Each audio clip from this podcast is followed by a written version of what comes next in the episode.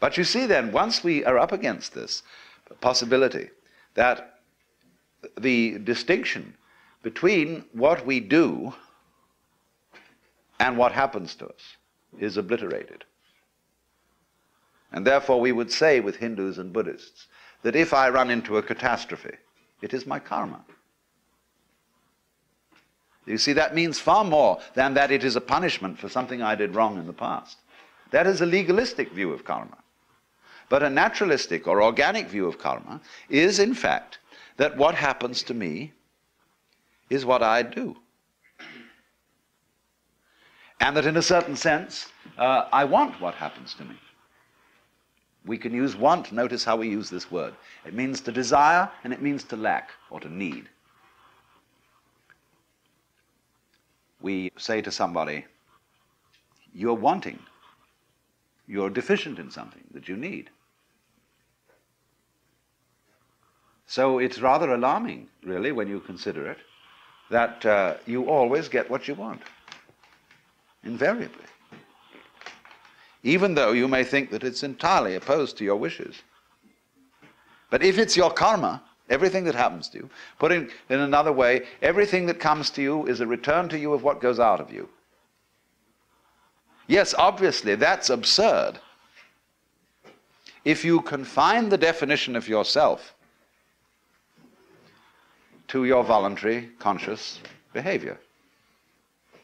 That's a ridiculous definition of oneself. Oneself, by any, any stretch of the imagination, must involve far more than the conscious and voluntary aspects of our behavior.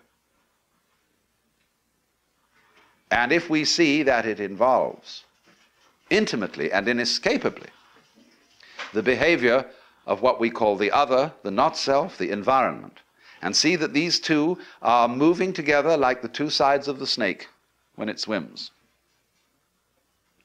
then you get a very curious feeling. And you have to be careful of it if you've got a Western background. Because, and this is what happens to a lot of people who play around with psychedelic chemicals. There are many, many cases of inflation among these people. That is to say, when you get this sensation that the two sides of the world, the inside and the outside, are moving together, you may think, I am ruling it. I am God in the Western sense of the word. Therefore, your ego, instead of being, as it were, integrated and uh, transcended with all this process, merely assumes vast dimensions, has megalomania, is blown up by the mystical experience. And so you get the holier than thou people going around who seem to think that they're above all human conventions and uh, have no obligations to anyone or anything because they're divine and they can do as they damn please. That what they haven't realized is that doing as you will isn't a new kind of behavior that you suddenly put on and say, from now on, I'm going to go around doing as I will. You have to realize first that that's what you've always been doing. And you can look at this from a very simple point of view. It's not a complete point of view. But you can say, well, now, what about the people who, who did good and who did the things that they didn't want to do? You know, everybody's mother said to us, darling, sometimes we have to do things we don't like. Oh, what about that? Well, you can always say, the kid obeyed the mother and did the thing that it didn't like because that was the better part of wisdom. In other words, if it hadn't done that, something worse would have happened. And we choose the lesser of two evils. And when you find yourself in a situation where you have to choose the lesser of two evils, then you say, I want out of here. And you take the easiest way. You take the line of least resistance. So that's your doing. Now, uh, you, you can pursue that more profoundly when you stop thinking about human behavior as something that responds to the compulsion of an environment. And you can get out of that when you see the behavior of the environment as an essential aspect of you.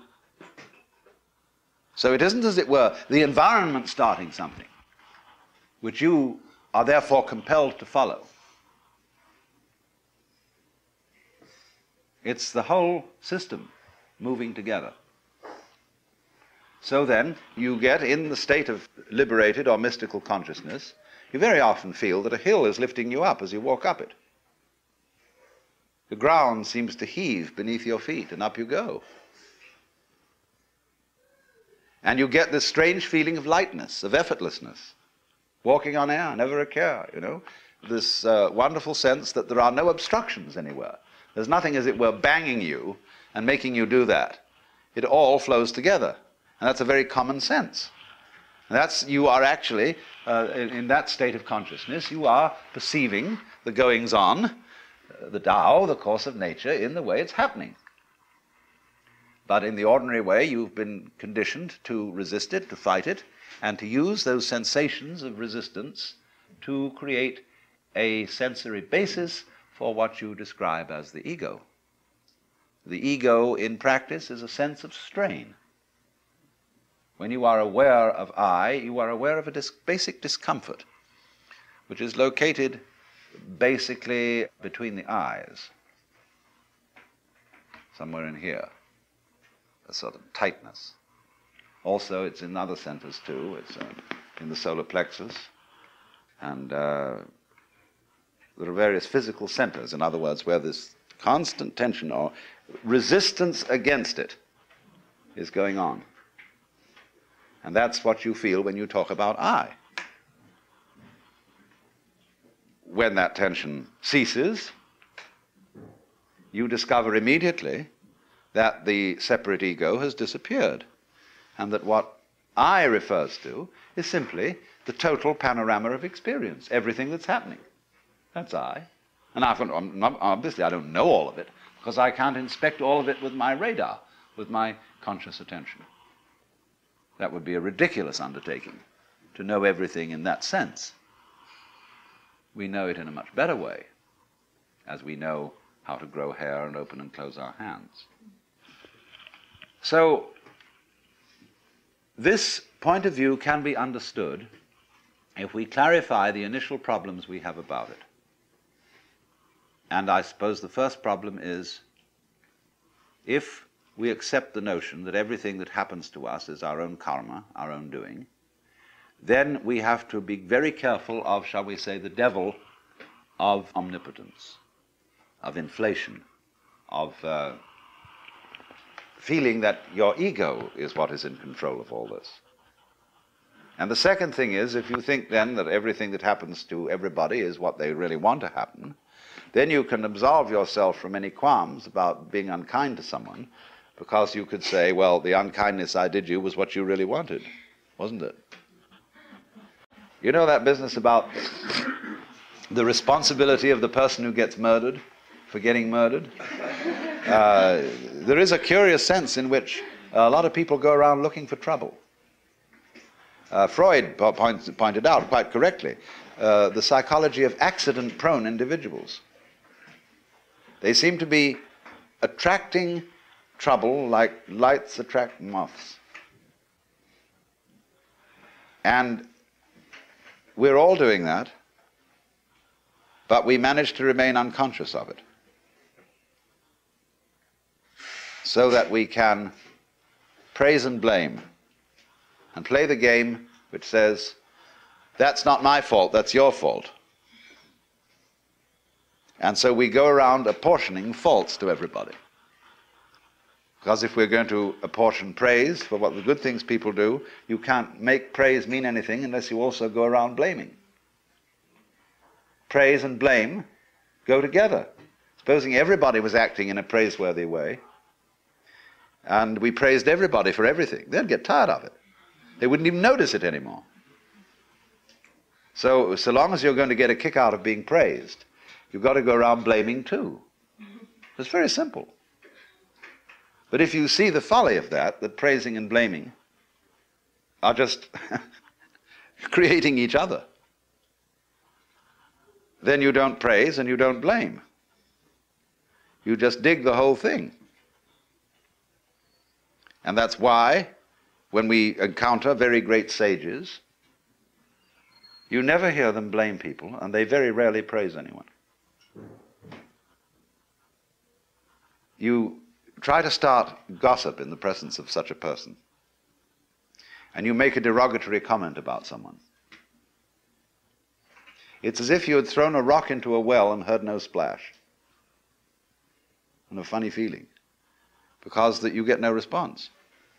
You get no agreement. And uh, if you praise somebody, there's also likely nothing to be said, except perhaps some remark that, of course, you're praising the beloved in all its manifestations. And this, this disconcerts some people terribly. I've always noticed that real sages never gossip, never criticize persons. And uh, because they understand so well. The French saying, tout comprendre, c'est tout pardonner, to understand all is to forgive all, uh, is so true if you are experienced in just the ordinary way of dealing with human problems. If you've been a counselor or psychotherapist or minister or anything like that, you very soon get to realize how vastly complicated people are. And to see that they really are in the messes they're in, not because of anything, but that's the way it is and you stop blaming people, and because you don't blame people, you have open ears, and people come and see- seek your advice. They don't want to come to someone who's a counselor who will bawl them out. It's like dentists who simply accept the fact that people really don't take care of their teeth and realize that the job of a dentist is precisely to look after people who can't be bothered to take care of their teeth. That's why he's in business. so a good dentist doesn't bawl his patients out because they didn't do this, that, and the other. Just accept it. Same with doctors. They know perfectly well that nobody's going to live by the rules of health. And they're very vague as to what they are. And, you know, there's every kind of theory about how you ought to live and what is healthy, but they change in fashion. And uh, you, you ought to eat this kind of diet in 1921 by the time it's 1930, they've changed their ideas altogether. And by the time it's 1960, it's back again to a mixture between 1921 and 1894. Something like that. You see, it's always changing. So um, while the rules are not so, you see, if, if they were all absurd, it would be easy. but they're not all absurd. There's some truth in it always. But nobody's ever quite sure. So the function of healers and doctors and so on is just to, uh, to do what can be done to stop the mess getting too messy. And they must accept it as that. That's their job. If I were healthy, say to the doctor, I wouldn't need you. So you're in business.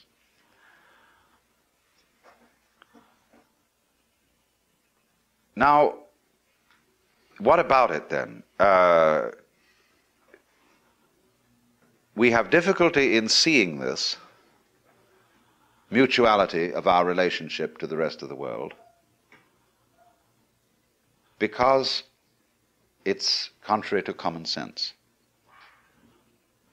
contrary to the way we've been brought up.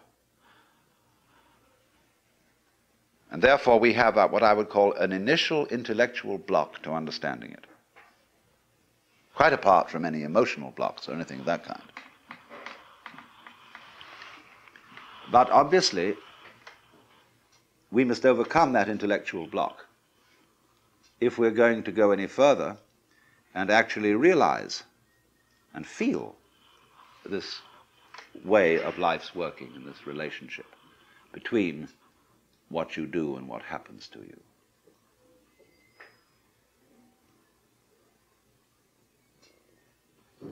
Then the question arises then what do I do? do I go around saying to myself, all this that's happening to you is what I wanted? I am inside and outside I am the subjective and I am the objective. And I mean to go around thinking thoughts about this, so as, as it were, to talk yourself into this way of feeling. Well, that's very superficial. Because this new sense of relationship to nature is something much more than an idea. See, ecologists and physicists have the idea that this is so.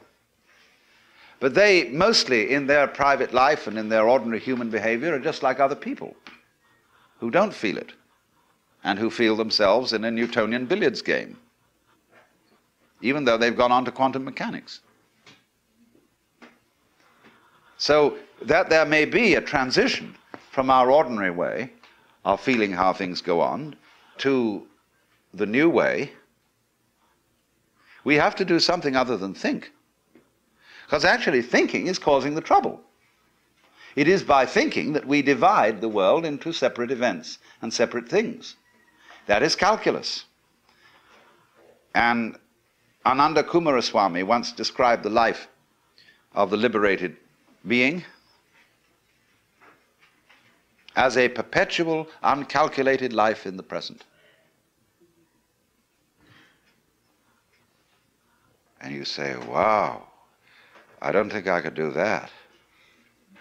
That saying of Jesus in the Sermon on the Mount about be not anxious for the morrow, the uncalculated life. If God so clothe the grass of the field, will he not much more clothe you, faithless ones? And I've never met a preacher yet who would uh, really take that up. They all say, well, of course, that's too hard a saying for most of us. Uh, it's not practical. Everybody has to uh, take thought for the morrow and uh, calculate. Well, at this point, people can go in two directions. There's one class of people who will say, all right, let's live the uncalculated life. Let's not make any plans. And before you know where they are, they're living in a filthy pad and uh, scrounging around and living on petty thievery and so on. This is the usual thing. This is uh, got into it the wrong way. The first thing to do is just as I said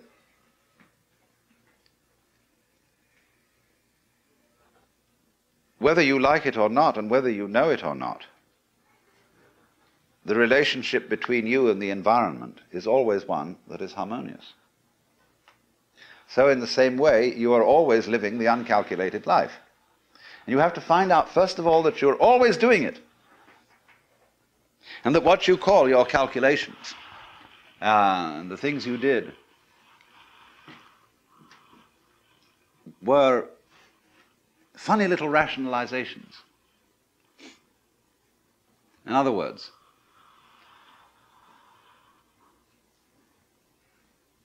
your ego has about as much control over what goes on as a child sitting next to its father in a car with a plastic steering wheel that is turning the car the way daddy drives it.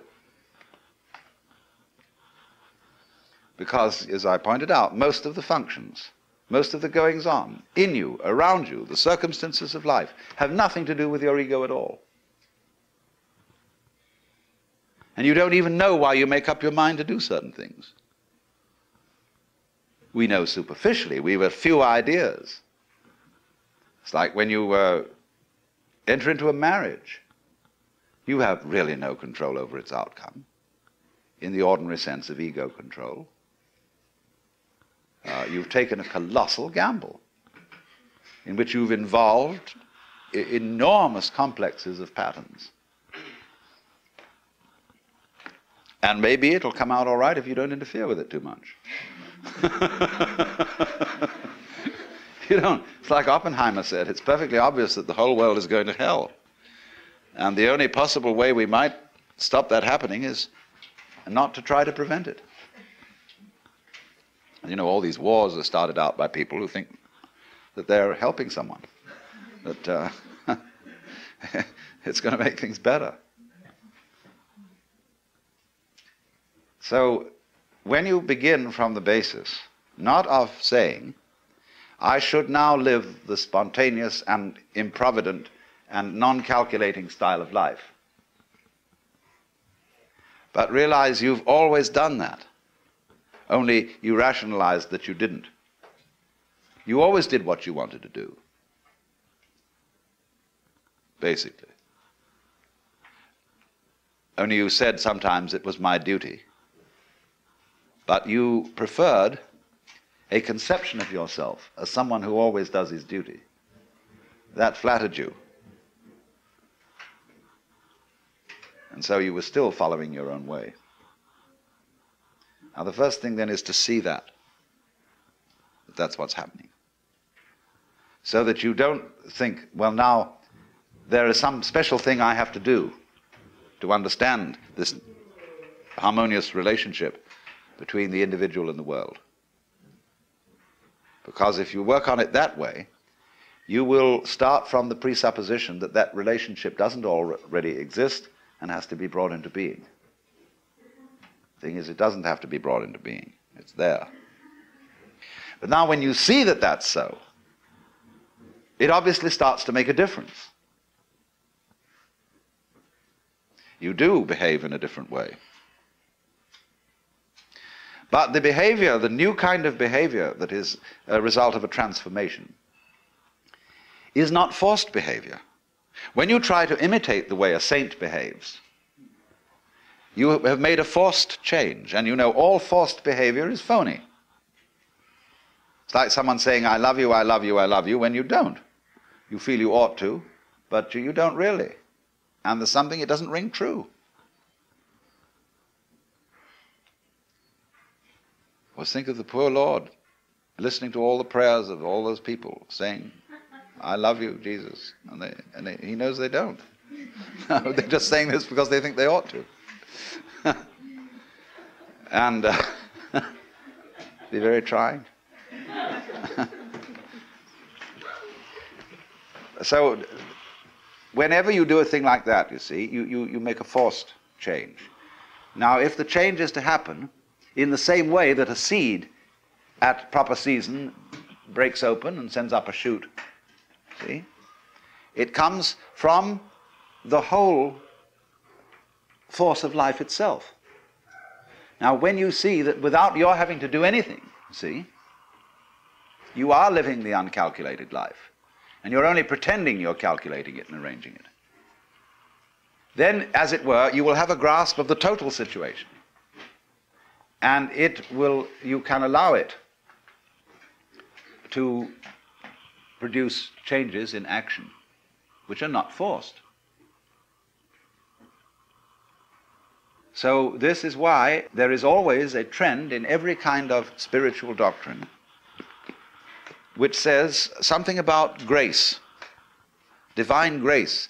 There must come about something in you, a change, which you can't produce. And if you try to produce it, you will be a victim of spiritual pride.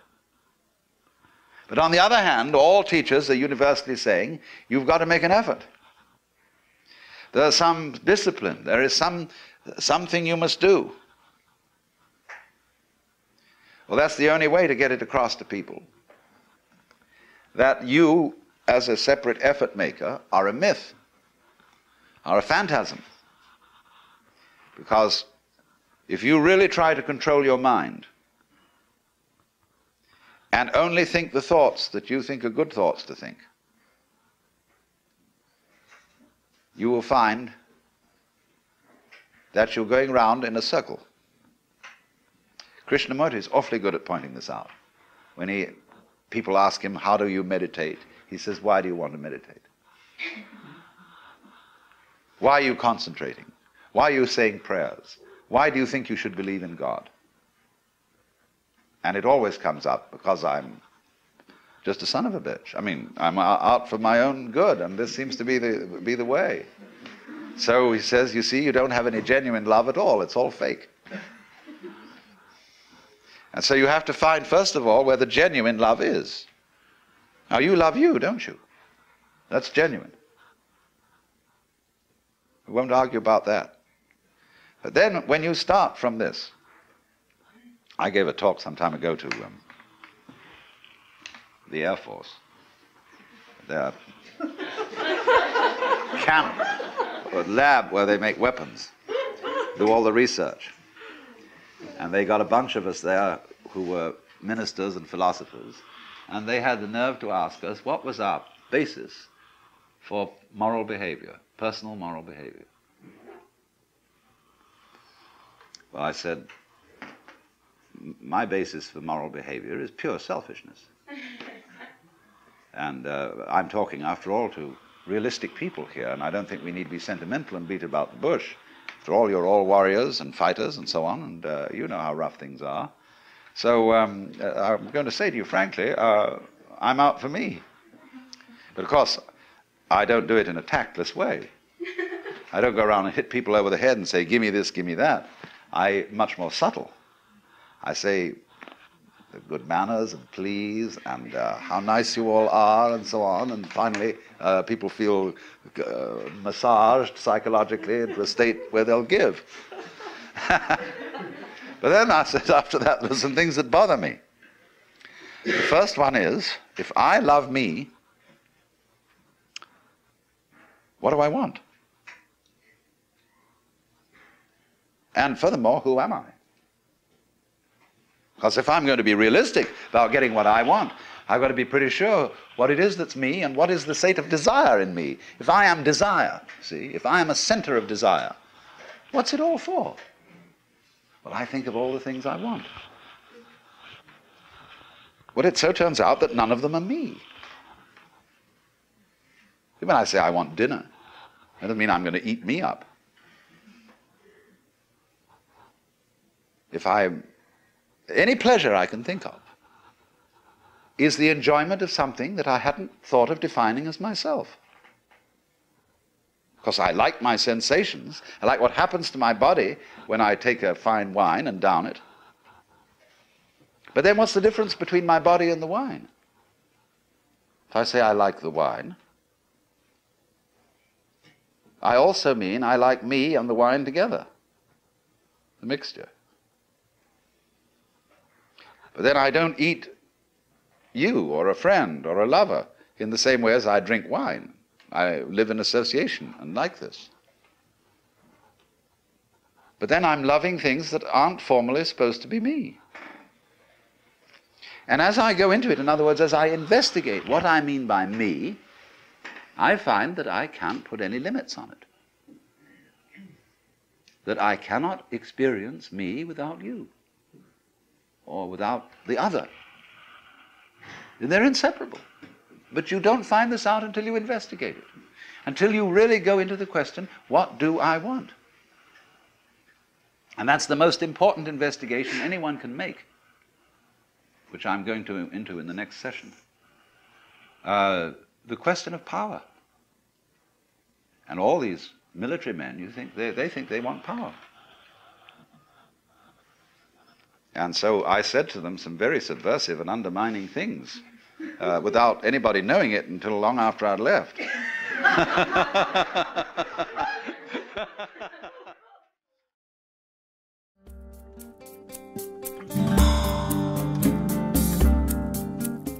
This concludes session one of Do You Do It or Does It Do You with Alan Watts. Our program continues with session two.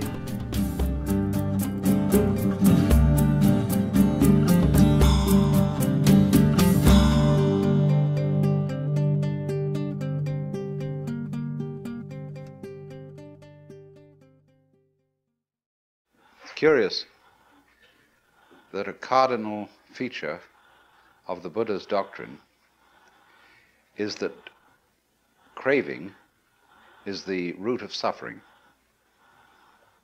But craving going further back to another root, which is ignorance. Avidya in Sanskrit means lack of vision. Video in Latin is I see, and uh, that's related back to the Sanskrit vidya. Avidya, unseeing, unconsciousness. lies behind craving, and this in its turn lies behind suffering. And of course, uh, when we in the West first heard about this, we interpreted the idea in a very crude way, which is this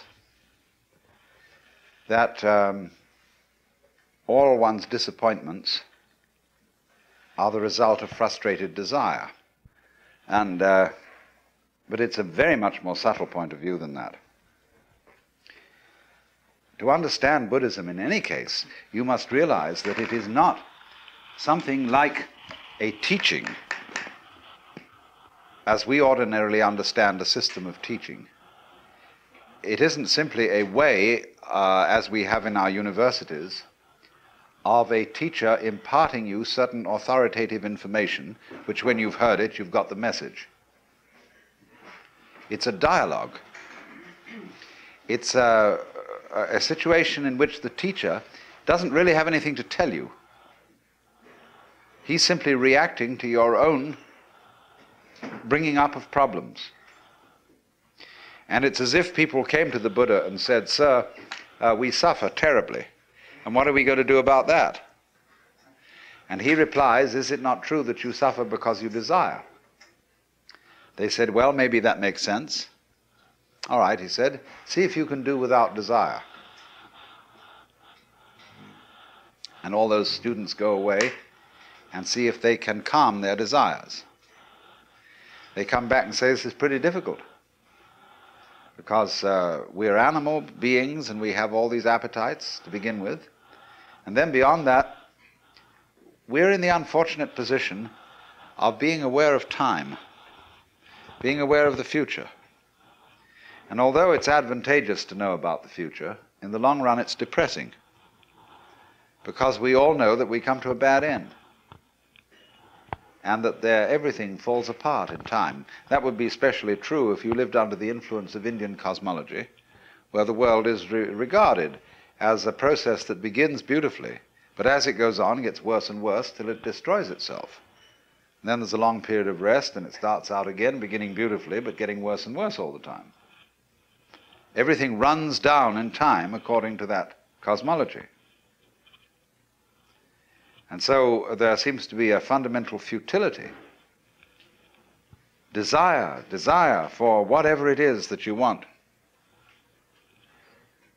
But behind this, the intention of studying desire, seeing whether one can discipline desire, whether one can curb it, is a deeper question altogether, which is what do you desire? What makes you itch? What sort of a situation would you like? Let's suppose, I do this often in vocational guidance of students. They come to me and say, Well, uh, we're getting out of college and we haven't the faintest idea what we want to do.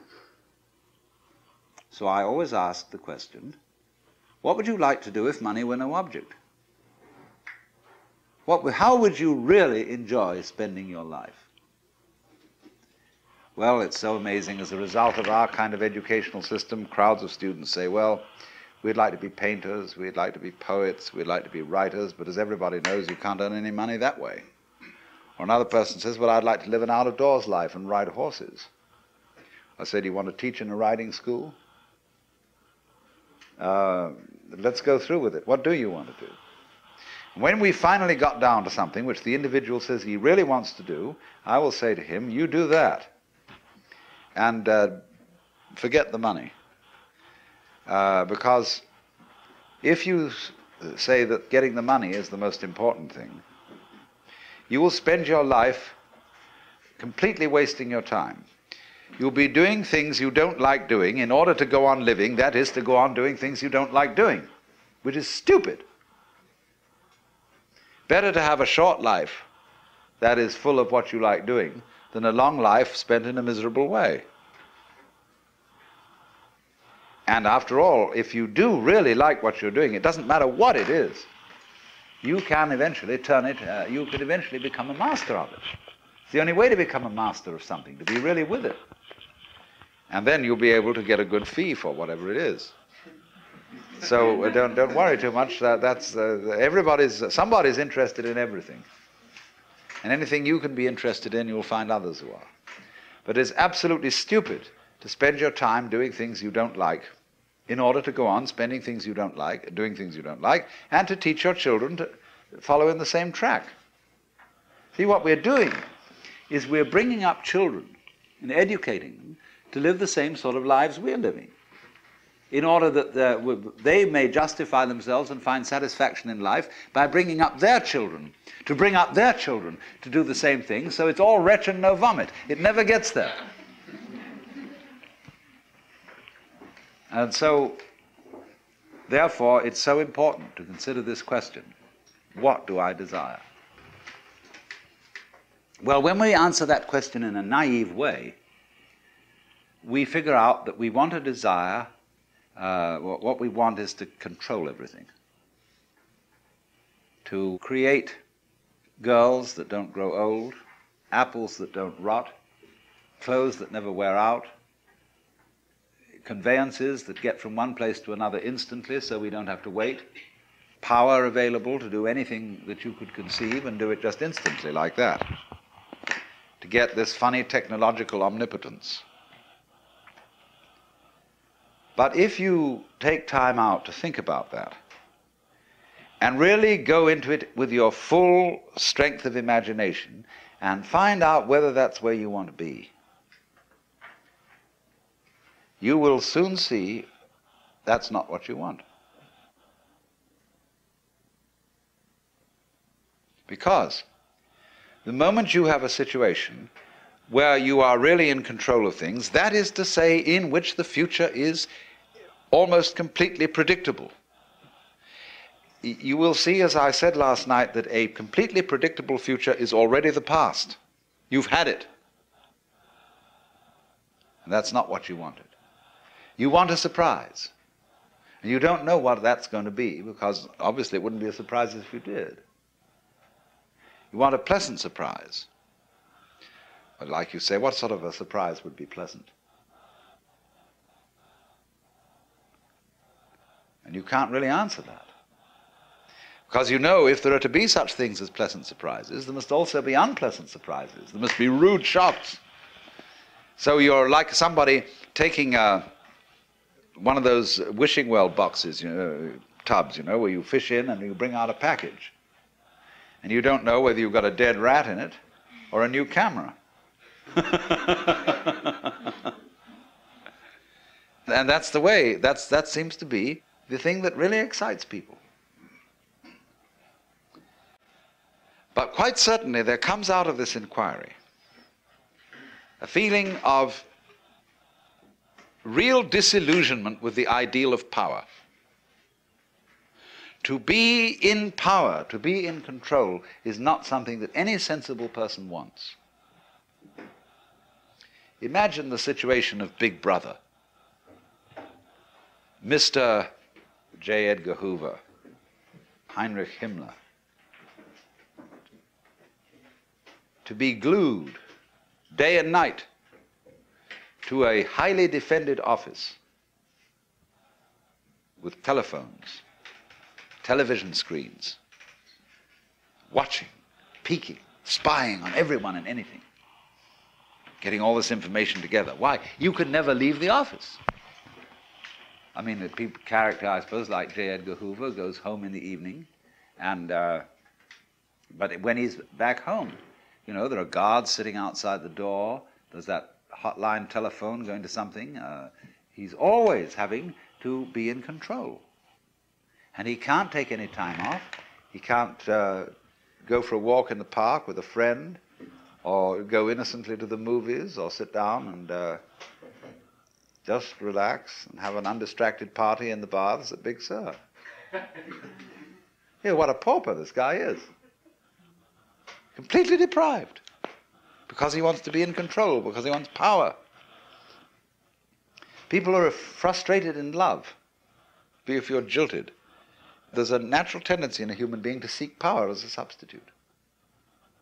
And that's a, a very negative thing. It's like having a bad temper. to seek power after you're frustrated in love. You should try and get back on the love beam. Because nobody wants power. Now, you may say that's shirking responsibility. That if you were a really responsible person, you would go out for power and try to use power to the best possible advantage for the benefit of all. All right, what would be the benefit of all? Ask them.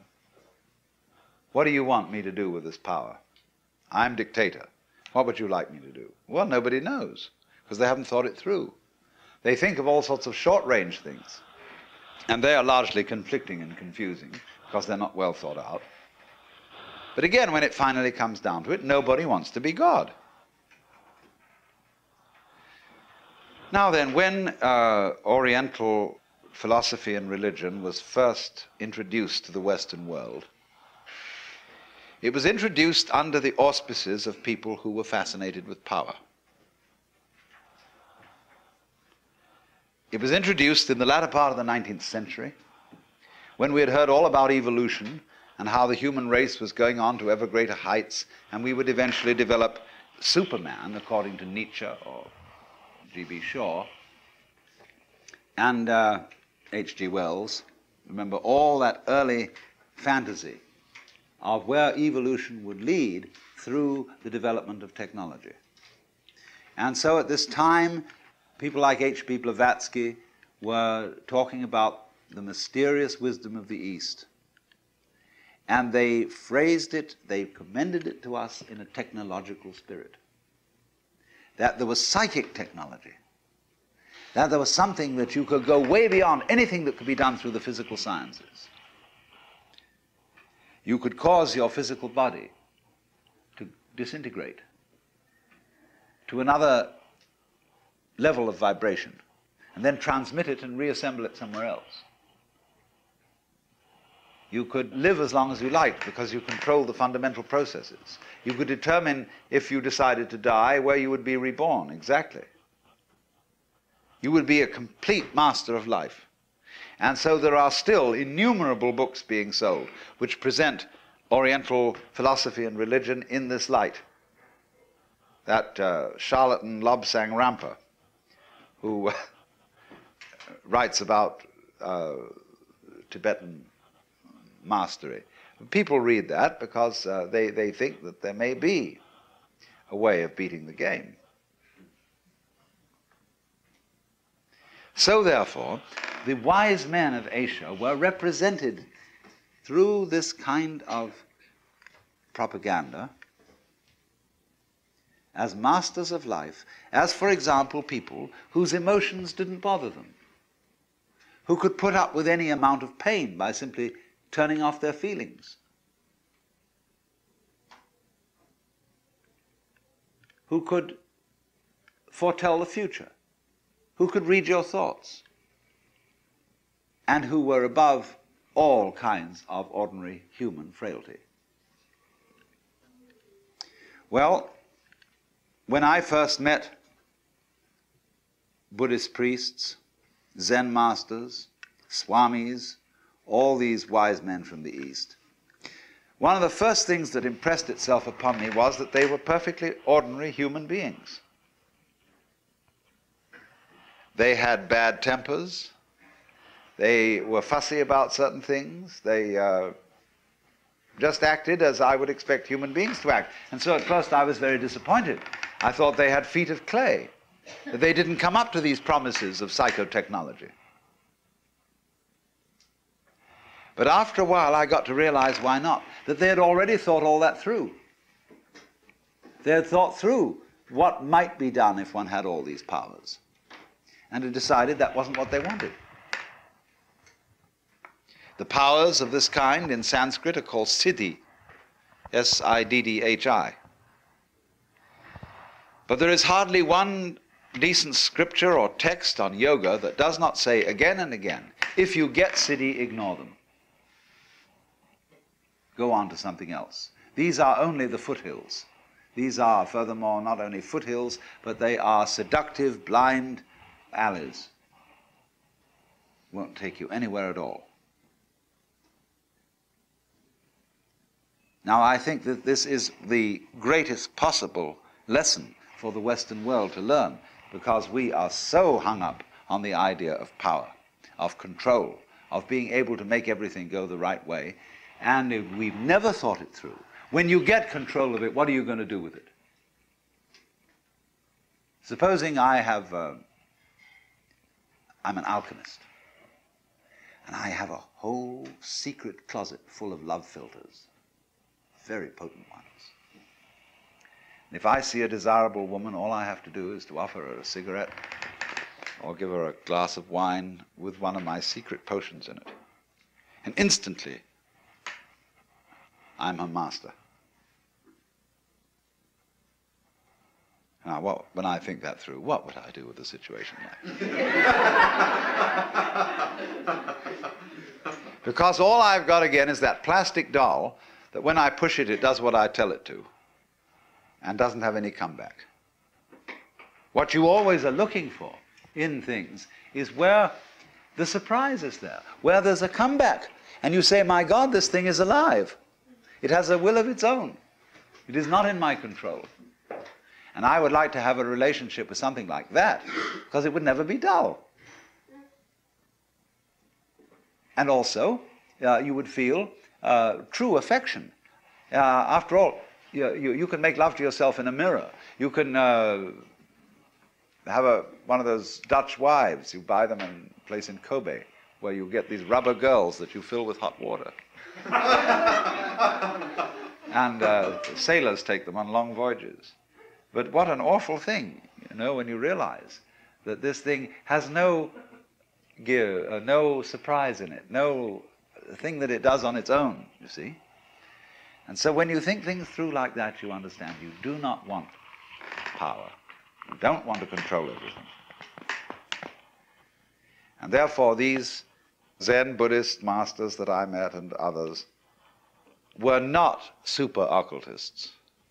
And very many Westerners who visited Japan expecting to get a uh, Satori as a result of which they would know everything and control everything were grievously disappointed and said there's not much in this after all.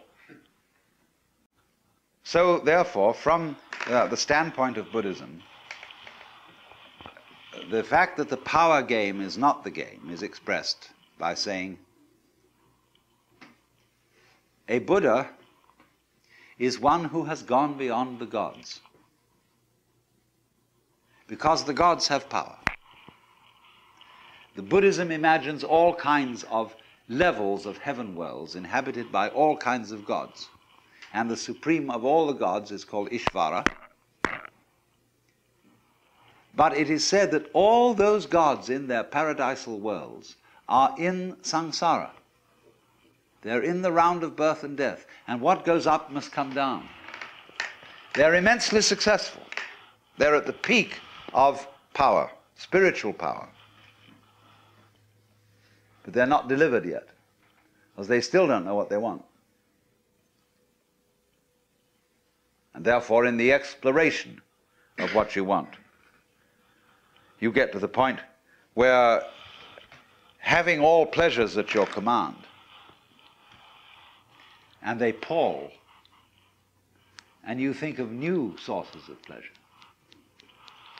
And eventually you get like the ancient Romans, who had all these mad crowds of barbarians who had to go every Saturday to the Colosseum for a show that really had to surpass everything.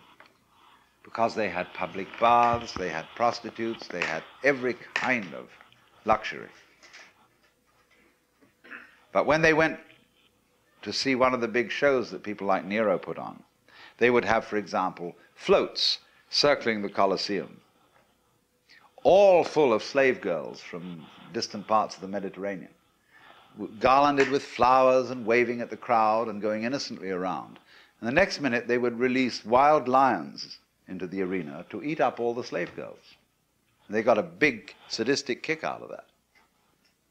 Because you see, pursuing pleasure beyond a certain place takes you into what the Buddhists call the Naraka world, that is to say, the hells. when you have explored pleasure to its ultimate limit, the only thing you can get a kick out of is pain. And so naturally, you descend from the Deva world at the top of the wheel to the Naraka world at the bottom, where it shows all these beings in, in states of torture. Now, of course, the, the priests say uh, when they're bringing up children, if you do bad things, you will end up in the hell world. But this is a very uh, inadequate way of showing how one gets to the hell world. You get to the hell world as a result of not knowing what you want. As a result of thoughtless pursuit of pleasure, which ends you eventually in the pursuit of pain. So when you're in the hell world, that's where you want to be.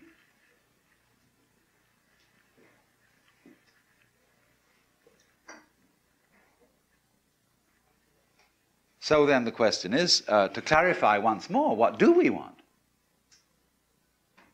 If you understand, first of all, that you don't want absolute power,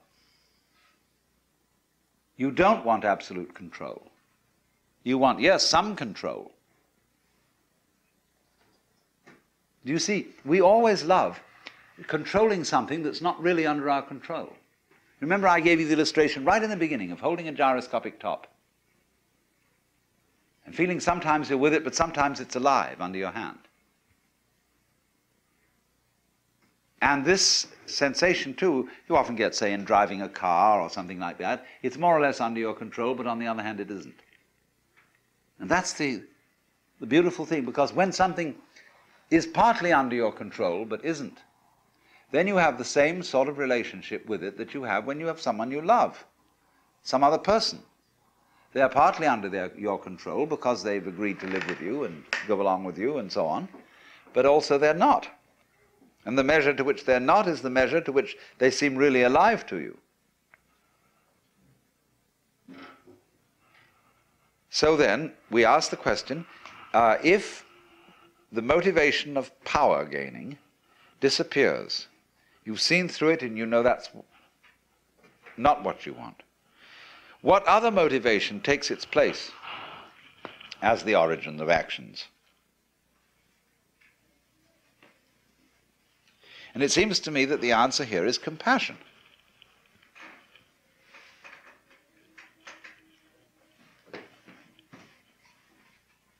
Simply because When you want to relate to another living being, what you really are asking of them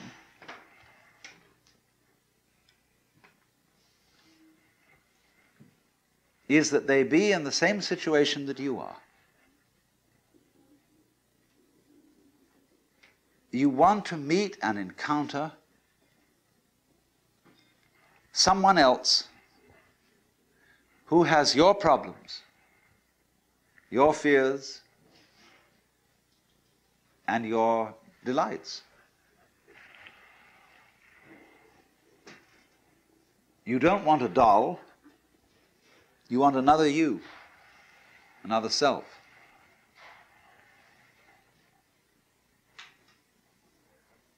Because that would be at least as surprising to you as you are.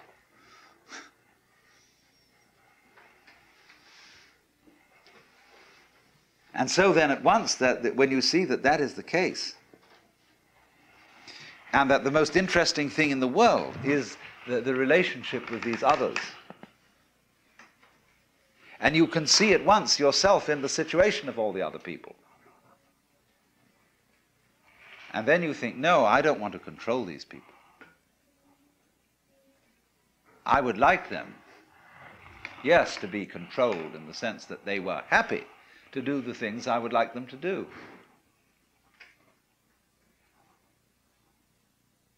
But obviously, I can't force that, because if I forced it, they wouldn't be happy.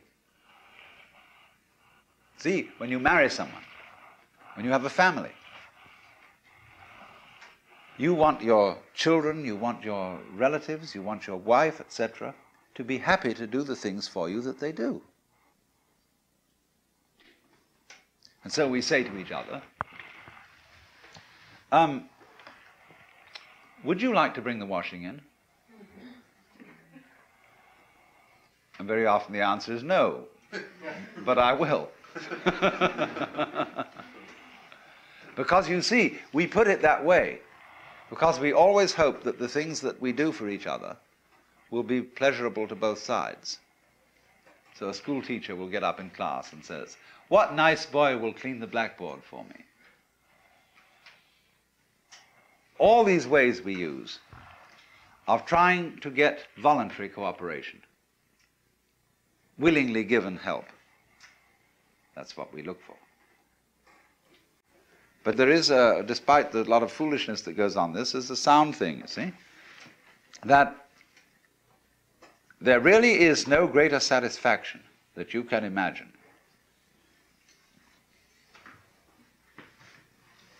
than that kind of personal relationship wherein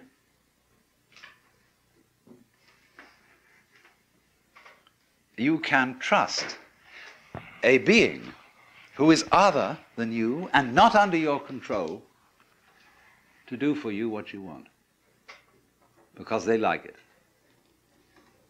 As you, on your side, would want to do something for them in that way, and so as to give pleasure to the other person. Let's take in, uh, in, in sexuality, where you get a kind of a critical example of this. The biggest fun in sexual relationships is giving orgasm to women. And if that doesn't happen, uh, many men feel disappointed. Because the thing that they really wanted to do was to give pleasure and get their own pleasure out of giving it.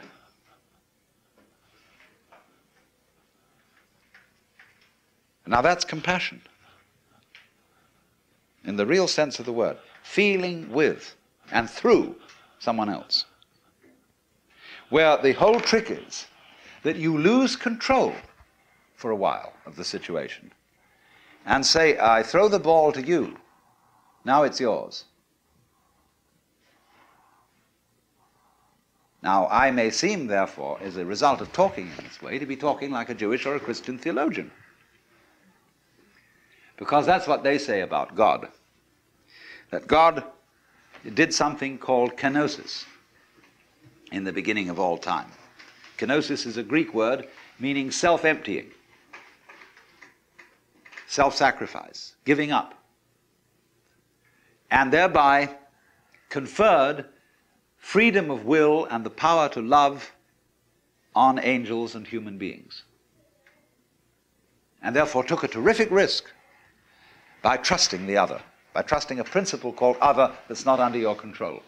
Uh, with God, of course, it is ultimately under his control, but he sits back and smokes a cigar sometimes and uh, lets it go. See what the children will do. you know, like De Lawd in Green Pastures, a big cigar. so, uh, but you see, it's really, in a way, the same idea as the Hindu idea. When the Christian speaks of God giving the creature freedom of will, the Hindu says, no, God gets lost in that person and gives up power. And it's, it's really the same thing. It's the, the idea that the all powerful surrenders power. So that uh, the more you give the power away, what you're really doing is you're othering yourself. Now, the more you other yourself by giving power away, the more of a self you are, because self and other are reciprocal. So you find that people who, through a sadhana, a yoga discipline, have overcome their ego, have transcended the ego, are tremendously strong personalities. You would think, theoretically, they would all be nonentities and to lack entirely what psychologists call ego strength. But actually, they're nothing of the kind. They are every one of them unique. They're all quite different from each other. And they are very, very, uh, what I would call strong characters. Because the more they have given it up, the more they get it. So, in, in this way of thinking,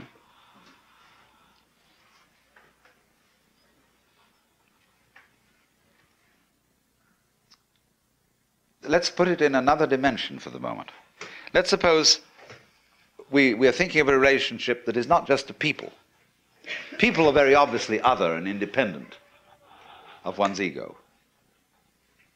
But give it to everything. Say to everything, which in course is going to include as much your, of yourself as you can objectifize. In other words, your stomach, your intestines, your everything, see? Say to it all, now it's your turn.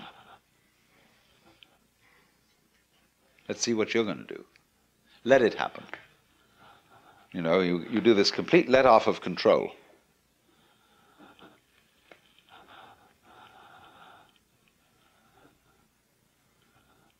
And you find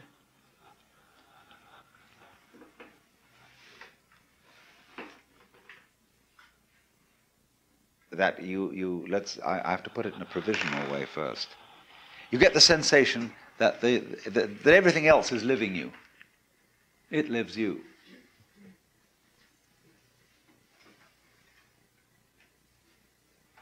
That you've given away control, you see, to everything else. It's a lovely, irresponsible state to be in.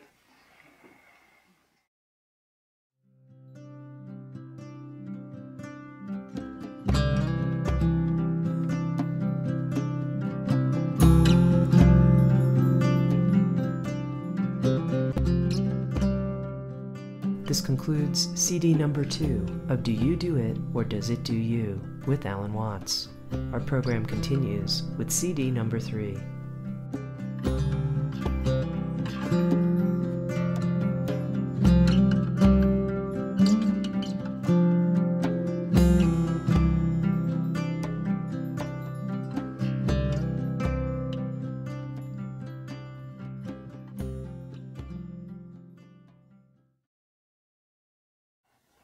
But then, you see, you, you, you do the flip. Bloop. In giving away the control, you got it. You got the kind of control you wanted. That's to say, where you had a loving relationship to the world, but you didn't have to make up your mind what it should do. You let it decide.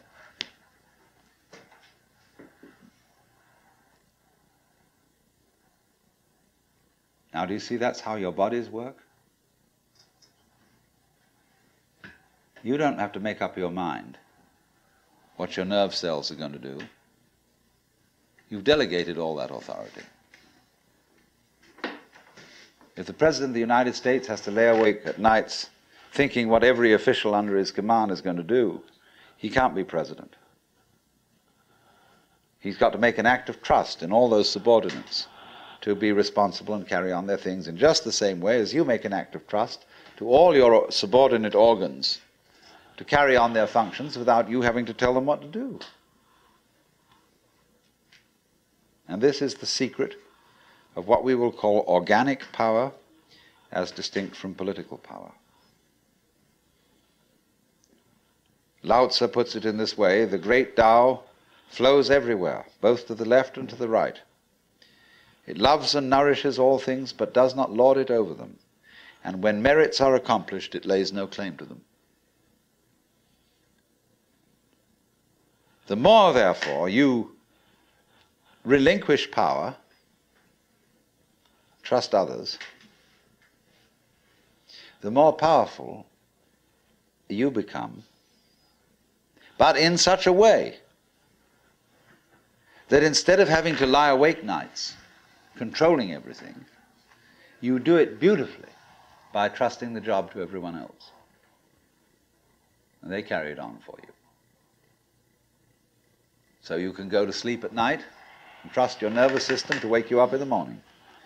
You can even tell it, I want to wake up at six o'clock, and it'll wake you up just like an alarm clock. This seems a sort of paradox to say this, but the principle of unity,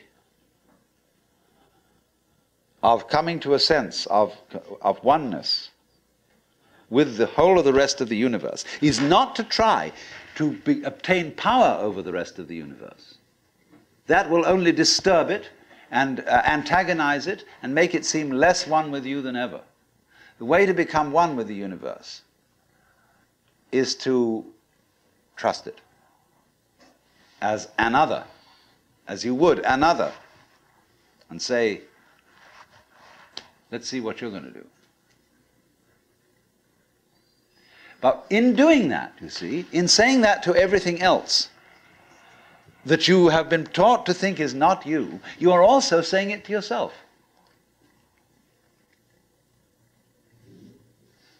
Because finally, as I pointed out, you do not know where your decisions come from. They pop up like hiccups.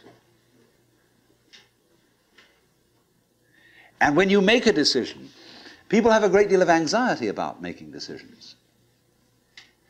There's this guy who um, farmer who ordered a help man to come in and uh, found he was an extraordinarily efficient worker because the first day he put him on sawing logs. And he sawed more logs than anybody had ever sawed. It was fantastic. But it was all done in one day. So the next day he put him on, put him on to mending fences. And there were all kinds of broken fences around the farm. And in one day he had the whole thing done. So he thought, what am I going to do with this guy? So he took him down into a basement and said, look, here are all, uh, all the potatoes that have come in from this harvest. And I want you to sort them into three groups. Those that we sell, those that we use for seeding, and those that we throw away. So he left him at that. At the end of the day, the laborer came back and said, Well, that's enough, mister. I quit. Oh, he said, You can't quit. I've never had such an excellent worker. I'll raise your salary. I'll do anything to keep you around here. Ah, I said, No. It's all right mending fences and chopping wood, but this potato business is decision after decision after decision after decision.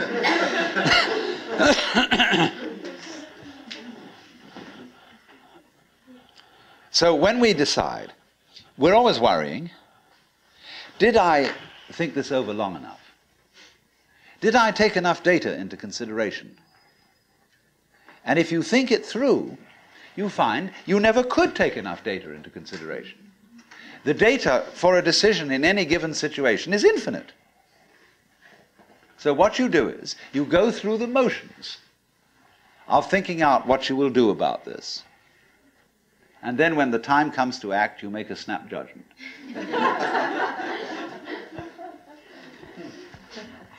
I mean, I'm speaking a little extremely, uh, making some fun of it and uh, so on, because after all, uh, we, we do occasionally get the vague outlines of things and make a right decision on rational grounds. But we fortunately forget the variables that could have interfered with this coming out right. It's amazing how often it works. But warriors are people who think of all the variables beyond their control and what might happen. So then, when you make a decision, and it works out all right, I think very little of it has much to do with your conscious intent and control. But somehow or other, you are able to decide and control things more harmoniously if you delegate authority. That's why very great businessmen are those who can delegate authority. Trust others to work for them. Because those are people developing businesses on the same basic structure that is fundamental to a living organism delegation of authority. It loves and nourishes all things, but does not lord it over them. And you see, then, what, is happening is this. The more you let go of it and trust it,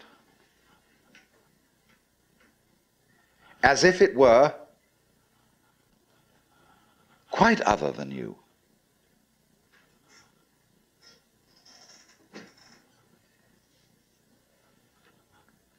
The more you realize the inseparable identity of self and other.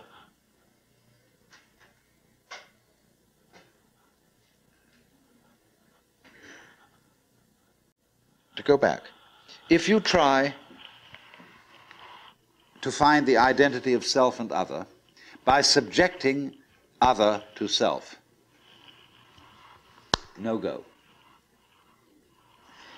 If, on the other hand, you, you find it through giving self, that is control, over to other and trusting that, you may make a mistake. You may make a bad gamble. But in the long run, you're acting on a principle which has the backing of evolution. This is the way biological evolution goes on constant delegation of authority. That's why, obviously, the democracy is superior to the monarchy.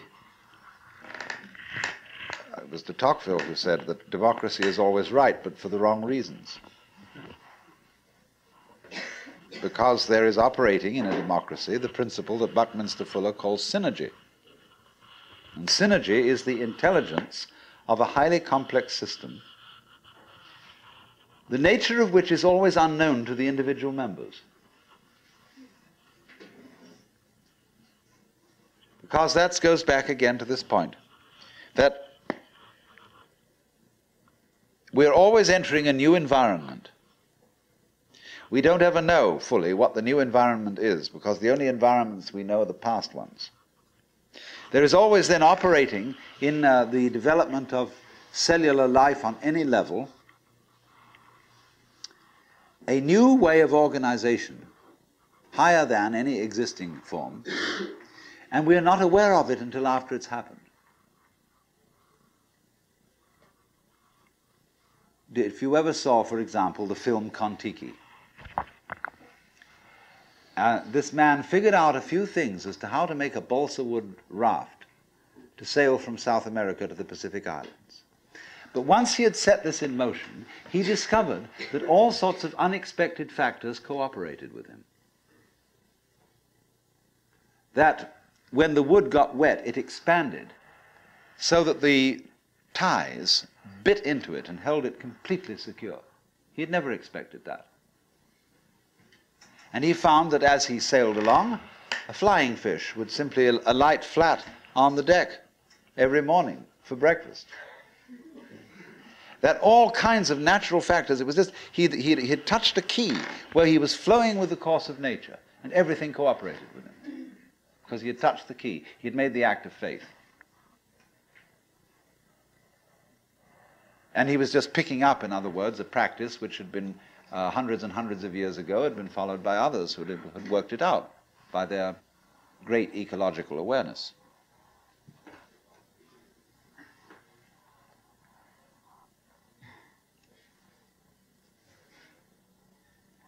So we do come out of this uh, way of, of thinking to something which has, I, I would say, the most enormously creative and revolutionary social consequences.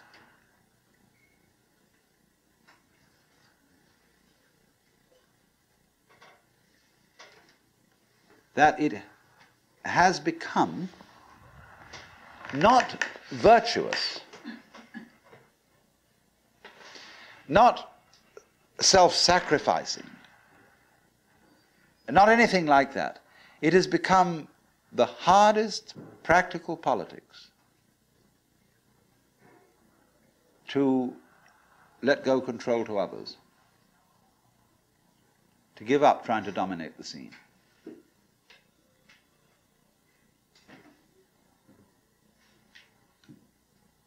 Also, in a parallel way, it has become at this time in our history very much hard practical politics.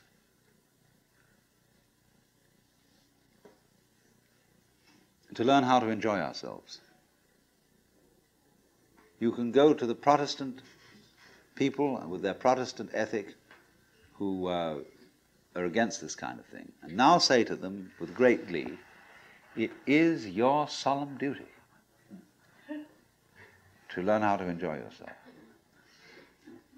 Why? Because in an age of leisure, people have really got to know how to enjoy themselves. Because if they don't, they'll smash the whole future of the human race.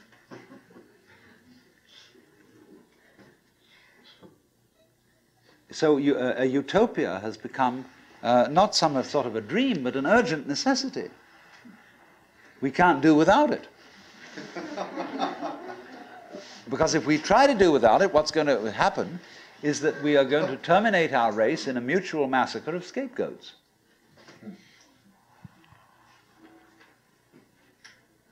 And so the, the present paranoia in the United States that is going on where everybody is thinking up a new scapegoat and how great it will be to demolish them or get them out of power. All, this kind of bickering and uh, right and left politics has become irrelevant because we now have the opportunity of uh, trusting our own intelligence our own technology.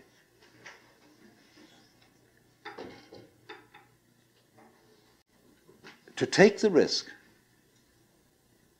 of doing what we want,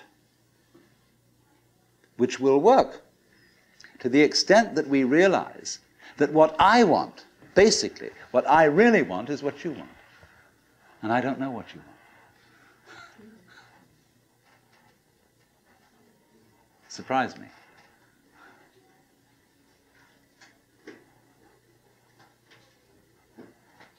But that's my, that's the kinship between I and thou.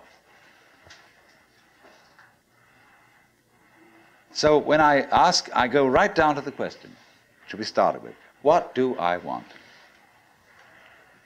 The answer is, I don't know. When Bodhidharma was asked, Who are you? which is another form of the same question, he said, I don't know. Planting flowers to which the butterflies come. Bodhidharma says, I know not. I don't know what I want.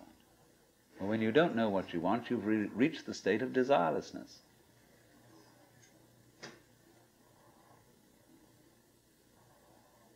When you really don't know. But you see, there's a, there's a beginning stage of not knowing and there's an ending stage of not knowing. In the beginning stage, you don't know what you want because you haven't thought about it, or you've only thought superficially. And then when you, somebody forces you to think about it and go through and say, yeah, I think I'd like this, I think I'd like that, I think I'd like the other, that's the middle stage. Then you get beyond that. Say, is that what I really want? In the end, you say, no, I don't think that's it. I might be satisfied with it for a while, and I wouldn't turn my nose up at it, but it's not really what I want. Why don't you really know what you want? Two reasons that you don't really know what you want. Number one, you have it. Number two, you don't know yourself because you never can. The Godhead is never an object of its own knowledge. Just as a knife doesn't cut itself, fire doesn't burn itself, light doesn't illumine itself. It's always an endless mystery to itself. I don't know. And this I don't know, uttered in the infinite interior of the Spirit,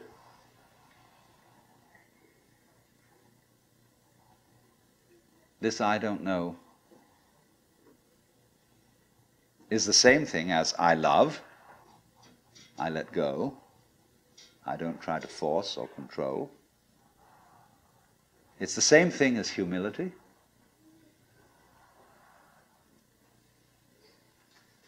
And so the Upanishads say if you think that you understand Brahman, you do not understand, and you have yet to be instructed further. If you know that you do not understand, then you truly understand. For the Brahman is unknown to those who know it, and known to those who know it not.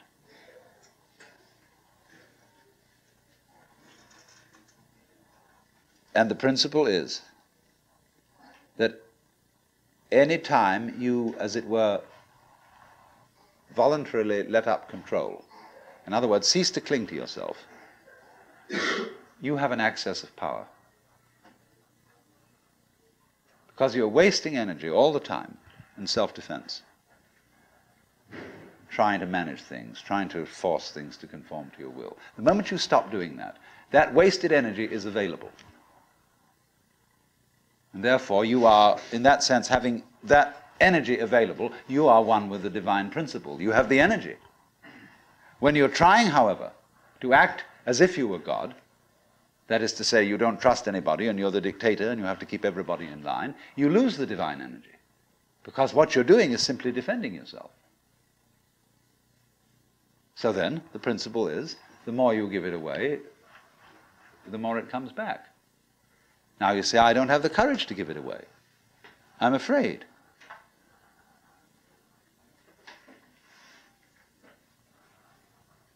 And you can only overcome that by realizing you better give it away because there's no way of holding on to it. The meaning of the fact, you see, that everything is dissolving constantly, that we're all falling apart, we're all in a process of constant death, and that uh, the worldly hope men set their hearts upon turns ashes, or it prospers, and like snow upon the desert's dusty face, lighting a little hour or two is gone. You know, all that Omar Khayyam jazz. you know, the cloud-capped towers, the gorgeous palaces, the great globe itself, I, all which it inherits, shall dissolve, and like this insubstantial pageant faded, leave not a rack behind. All falling apart. Everything is. That's the, the great assistance to you. See, that, that fact that everything is in decay is your helper. That is allowing you that you don't have to let go because there's nothing to hold on to. it's achieved for you, in other words, by the process of nature. So once you see that uh, you just don't have a prayer, and it's all washed up, and that you will vanish and leave not a rack behind, and you really get with that, suddenly you find you have the power. This enormous access of energy. But it's not power that came to you because you grabbed it. it came in entirely the opposite way. And power that comes to you in that opposite way is power with which you can be trusted. Of course, what we've been talking about is not so much a set of ideas as an experience, or shall we say, experiencing. And uh, this kind of seminar, in comparison with uh, encounter groups or workshops of various kinds, or experiments in sensory awareness, is now being called a conceptual seminar. Although I'm not talking about concepts.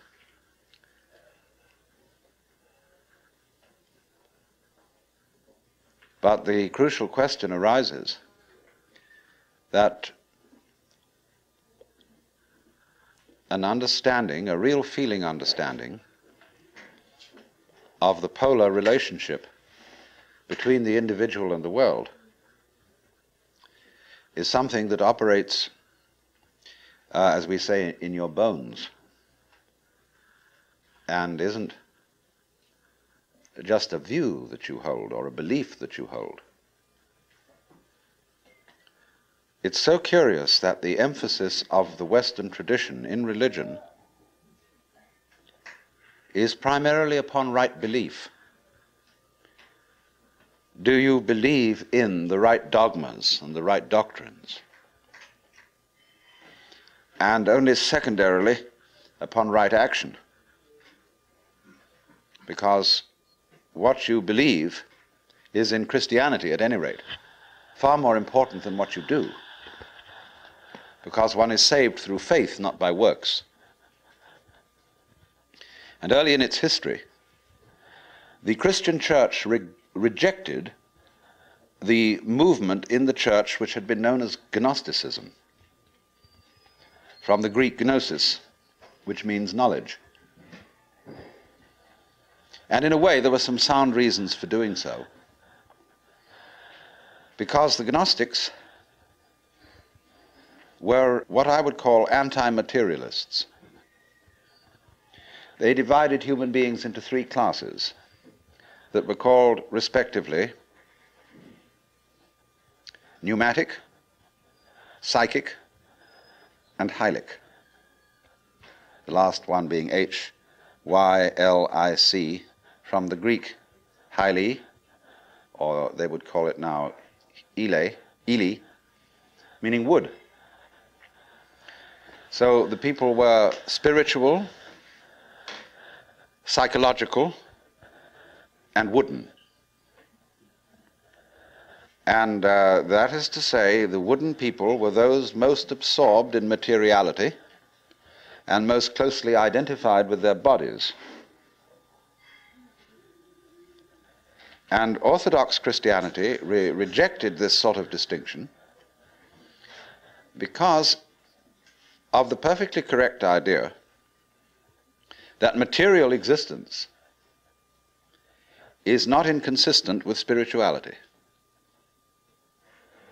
This is something which most Christians have forgotten. But they do believe as the central principle of Christianity in what's called the incarnation that in uh, the Jesus of Nazareth, Almighty God did in fact become material, become human. And by this process, initiated a transformation of the cosmos. In the words of St. Athanasius, God became man that man might become God. And you don't hear that from the pulpit very often. The Christian church therefore emphasized pistis or faith as against gnosis or knowledge. Because they said you can never know God. God could never become an object of knowledge. And in this funny roundabout way, the Christian theologians were saying exactly the same thing as the Hindus. Only the Hindus do call this knowledge of God through faith, they call it jnana, which is the same as the Greek word gnosis. But just to give you a little sidelight on how words get mixed up in their meanings, we now have a class of person called an agnostic. And uh, an agnostic generally means a person who doesn't commit himself to any beliefs about the ultimate nature of things. He just says he doesn't know. But the original word, agnosia in Greek, meant a special kind of knowledge. It was called the dark knowledge of God. The knowledge of God in the cloud of unknowing to use the title of a mystical treatise written by an anonymous 14th century English monk. This monk derived his ideas from a very mysterious figure who wrote under the name of Dionysius the Areopagite. Dionysius was a 5th or 6th century Syrian monk who had learned his mysticism from Porphyry who got it from Plotinus, who was a Neoplatonist, and who probably got uh, a great deal of stimulation from the intellectual world of Alexandria. And Alexandria, in the early years of the Christian era, was a tremendous exchange place between East and West. Buddhist monks visited Alexandria. It was uh, one of the great centers of trade between Rome and India. And as you may know, all Rome's gold eventually went to India for the purchase of pepper. And uh, as a result of this, the Roman economy collapsed. They bought too much luxury from India. India, in exchange, got Roman architecture. And uh, you'll see a lot of Roman architecture in Indian temples. But Alexandria was the great center for the Gnostics and for Christian theology. And some of the greatest theologians, Clement, Origen, Athanasius, St. Cyril, all worked out of Alexandria. Well, now going back to this strange monk, Dionysius, it was he who first put around the idea in Christian circles that there was such a thing of the knowledge, as the knowledge of God by faith, by agnosia, really, by unknowing. And he, in a book which he wrote, very short book called The Theologia Mystica, he wrote a treatise on the higher knowledge of God, which might be quoted directly from the Upanishads in certain parts of it. The last section of it reads like the Mandukya Upanishad because it's a series of negations. It says what God is not. And he goes very far because he says that God is not one. He says our idea of unity falls far short of what God is. So does our idea of Trinity. So does our idea of spirit, our idea of mind, of justice, of love. All these things are not really God. And he says in another place if anybody, having seen God, understood what he had seen, what he would have seen would not have been God, but some creature of God, less than God, some sort of angel or something like that. It's perfectly amazing to consider the influence that this man had. For writing under the name of Dionysius the Areopagite, he became identified, you see, with St. Paul's first convert in Athens. And legend has it that he was the first bishop of Athens and was martyred in Gaul, where he's known as St. Denis. But St. Thomas Aquinas looked upon the writings of Dionysius the Areopagite as having the highest authority. And you could, if all the texts of Dionysius's work had been lost, you could restore most of it from quotations in St. Thomas. He wrote really two very important books. One was the one I said, the Theologia Mystica. The other was called The Divine Names. And these two books presented the two phases of his theology. The book called The Divine Names was a discussion on the nature of God in terms of what God is like, by analogy. And this kind of knowledge of God he called kataphatic. From the Greek pheme, to speak or say, kata, meaning uh, to say according to, that is to say, to speak by analogy. Where he used, though, entirely negative language about God, this sort of discourse was called apophatic. And the word apo meaning away from, to talk away from. Just as a sculptor, when he makes an image, reveals the image by removing stone. And so Dionysius explained that one attains the knowledge of God by discarding concepts which is exactly what the Hindus mean when they say, uh, of God one can only say, neti, neti, not this, not this, not any conception. So thus, in Hindu uh, philosophy, the highest state of consciousness in samadhi is called nirvikalpa samadhi, which means literally non conceptual. Vikalpa means a concept, nir is a negation. So the non conceptual knowledge. Now, people have greatly misunderstood this. They have imagined that unknowing the state of the highest contemplation was the acquisition of a blank mind, from which you first discarded thought, you went on to discard perception, you went on to discard any kind of sensory content in awareness until you were, so far as anyone could say, aware of nothing.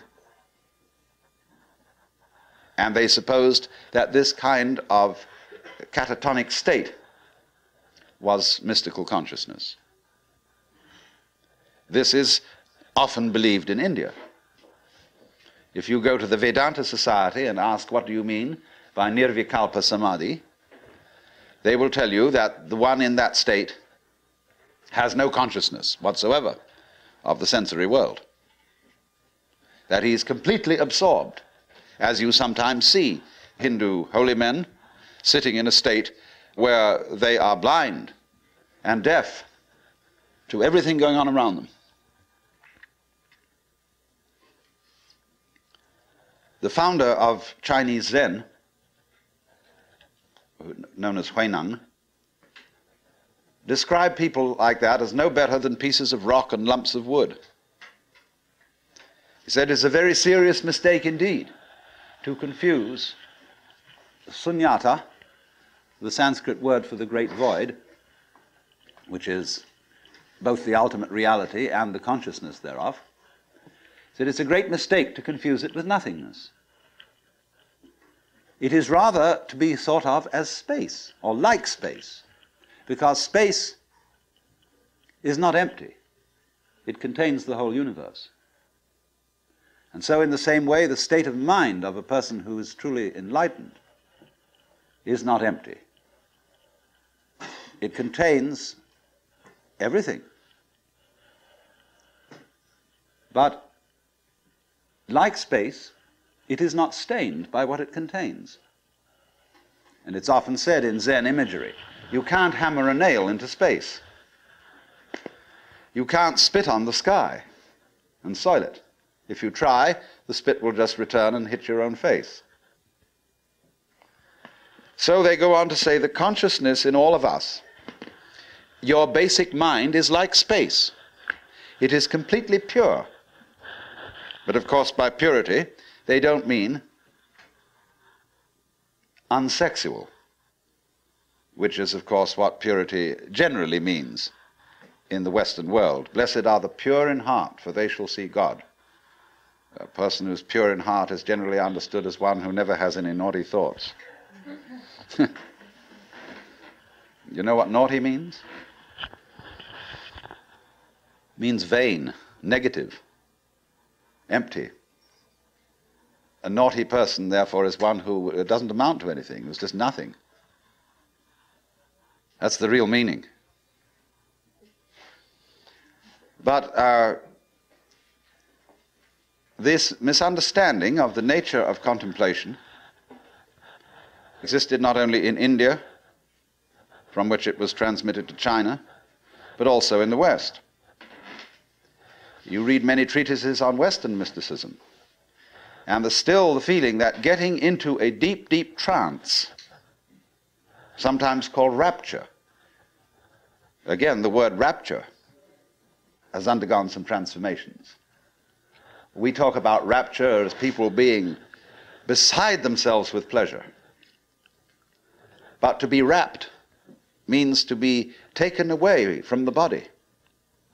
So also ecstasy, we now interpret as meaning uh, in a state of high pleasure. But it means to be outside yourself, to stand outside yourself. Your soul has left you, it is with God. As Arabs say of all crazy people, be kind to them. They're not here, their soul is with God. But actually, if it can be true, as Buddhists say, that nirvana and samsara are one, and if it can be true, as Christians say, that the spirit can be made flesh, the Word can be made flesh, then obviously the highest form of man is not sitting in a trance like a lump on a log with a perfectly blank mind. Because if that were the highest state of consciousness, it would be an exclusive state of mind, a state of mind that shuts out life. And in that sense, it could not qualify for being what the Hindus call non dualistic. They always speak of the highest reality as being not one, because one excludes many, not nothing, because nothing excludes something, not being, because being excludes non being, and vice versa. And so they use this word non dual to mean that which doesn't exclude anything, which, as it were, has no outside. As we say, space has no outside. You can only have outsides inside space. You can't have any outsides outside space. There is no outside space, even though space may be curved and finite.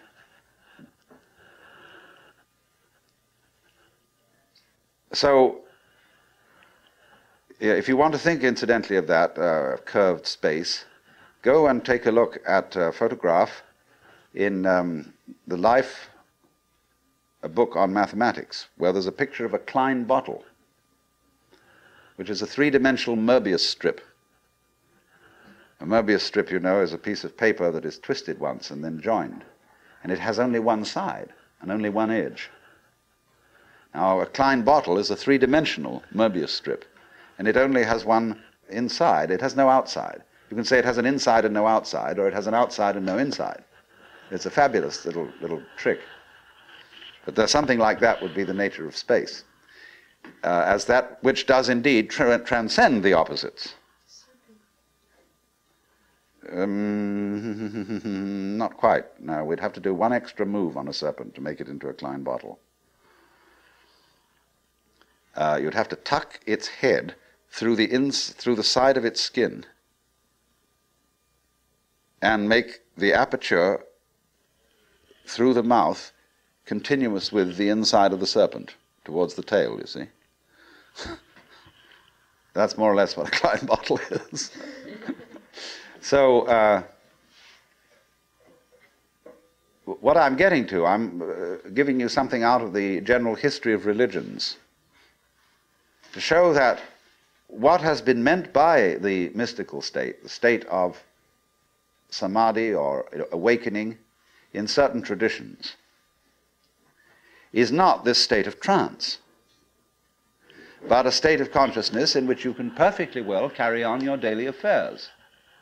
And of course, what is meant by a bodhisattva as the ideal type of a Buddhist person is that he is not rapt, that he is actively engaged in the life of the world, because he has gone beyond the illusion that nirvana is to be found away from everyday life. So, what is then the point of meditation? Why meditate?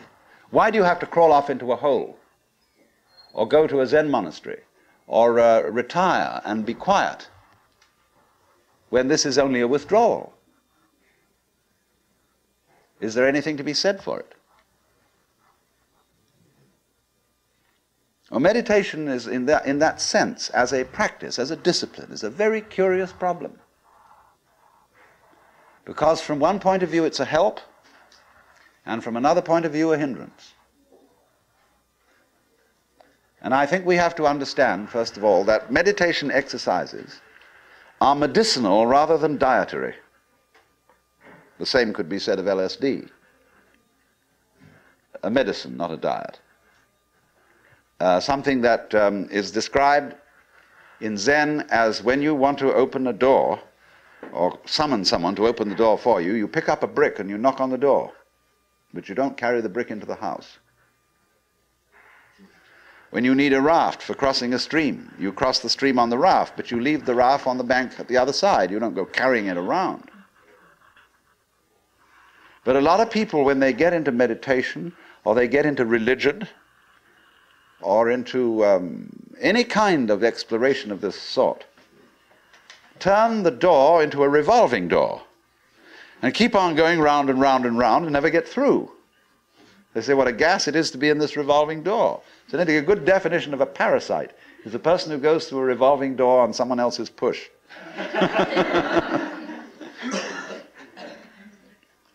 so there are all sorts of people in the religious racket who are uh, going through revolving doors.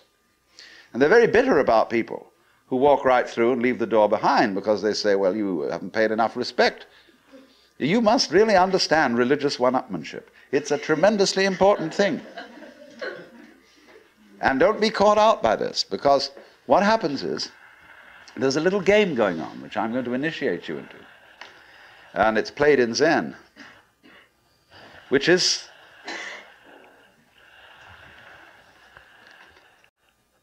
it, it works like this.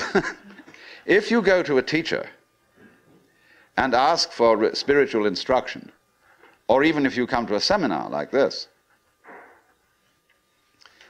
you are, by doing that, confusing yourself. Because you are looking for what you're asking for outside, as if someone else could give it to you, as if you didn't have it. So the teacher knows that as long as you do that, you haven't understood. But he doesn't just tell you to go away. Or we may sometimes uh, just say, Go away, I'm too busy. And in any, in any case, I can't tell you anything. Well, people won't take that for an answer. They won't take no for an answer. And furthermore, if he just said, go away, they would just find some other teacher who would exploit them and uh, maybe keep them as followers for years and acquire a great deal of money by so doing. But what he does is another thing.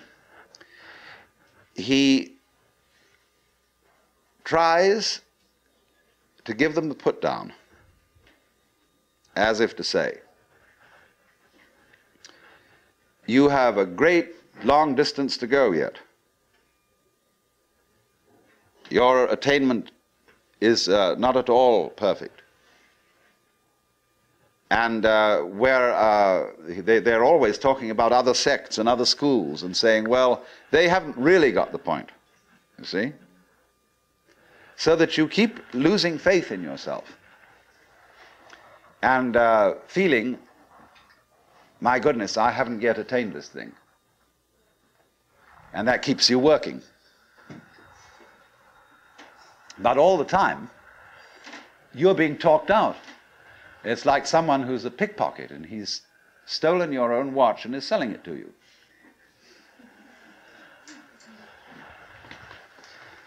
But just so long as you can be talked out of yourself, you deserve to be.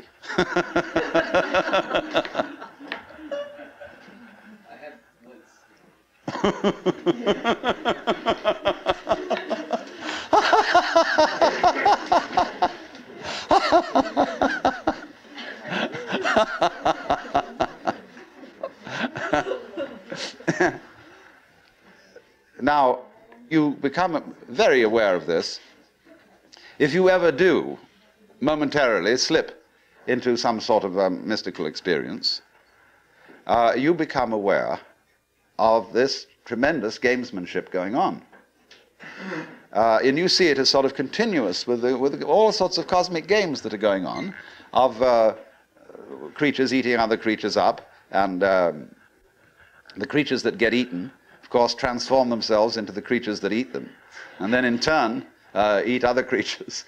And uh, you, you see the whole hide and seek game going on, and then you realize very clearly that the state of development that you are in now is uh, no better and no worse than anybody else's state. Because it's like uh, space again. Which planet is in, or which star is in the best position? Well, it's all equal. They're all in the middle. Any one can be considered as the center one. Any point on a sphere is the center of the surface of the sphere. so in, in the same way, everybody in all his behavior, whatever he's doing, whether we call him from a certain point of view sick, or whether we call him healthy, whether we call him good or bad, neurotic, normal, psychotic, sane, uh, all the manifestations are just like uh, the leaves on the trees. And uh, in each uh, being in a unique way is, as Christians would say, manifesting the will of God.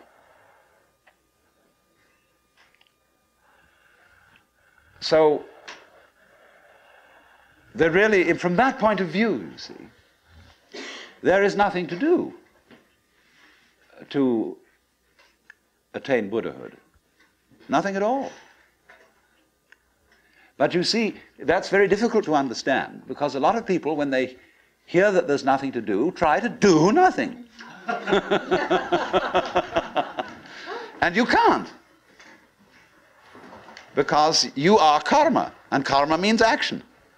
You can't do nothing. But uh, the thing you're looking for, or think you're looking for,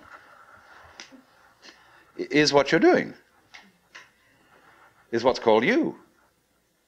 Only, of course, as we all know, uh, we've got ourselves into the idea that oneself is so difficult to see.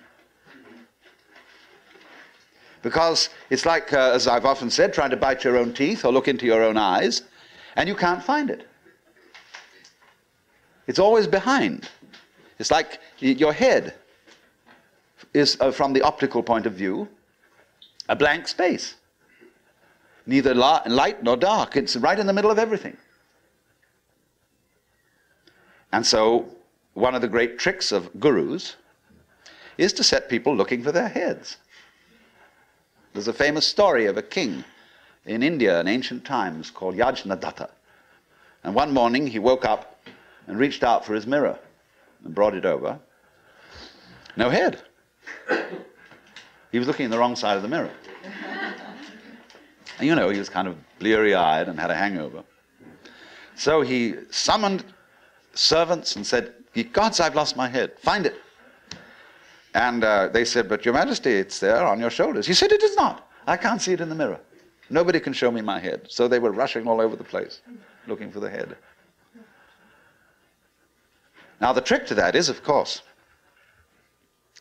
that uh, you are perfectly well aware of your head, only not in a form in which you expect to be aware of it.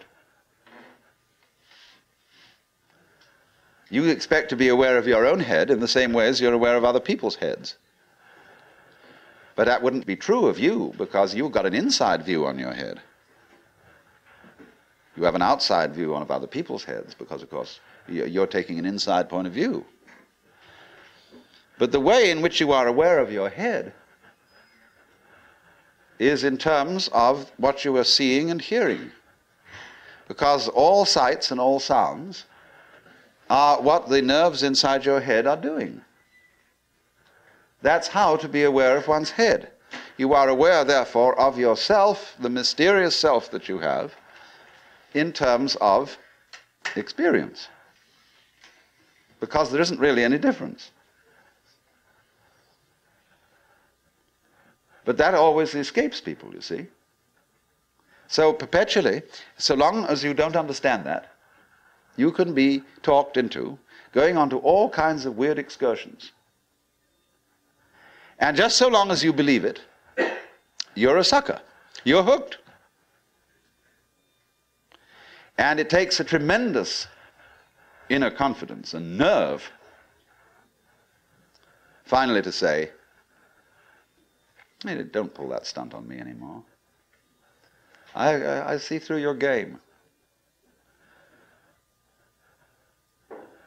And uh, because gurus are very clever at putting you down, but they're just trying to see how strong you are, testing you out, see if they can hoodwink you. So long as they can, you see, they're going to go on doing it because they're going to get you to the point where they can't do it to you anymore. Then they'll graduate. And so, uh, one of Rinzai's students, after he saw through it, said, Well, there wasn't much in Rinzai's Buddhism after all. Of course there wasn't. He said boldly and straight out, My teaching is just like using an empty fist to deceive a child. You know, when you play games with a child and pretend you've got something here, and the child goes into all kinds of um, tizzy to get you to open your hand and show what it is, and then there's nothing. Fooled. So you, so you, you can be fooled. As long as you can be fooled. when you can't be fooled, you don't ask the question anymore. Because it's all become clear. It's all become clear that there is no puzzle about this universe. What makes you think there are puzzles about this universe? Very simple reason. You're trying to explain it. And when you explain things, what, you, what do you mean by explanation? There are several meanings of explanation. There's really one basic meaning. But first of all, to be able to translate what is happening into terms of words or numbers. In other words, to describe. But a real explanation is not just a description, it's a description which enables us to control what we are describing. But didn't we see in the last session that to control the world is not really what we want to do?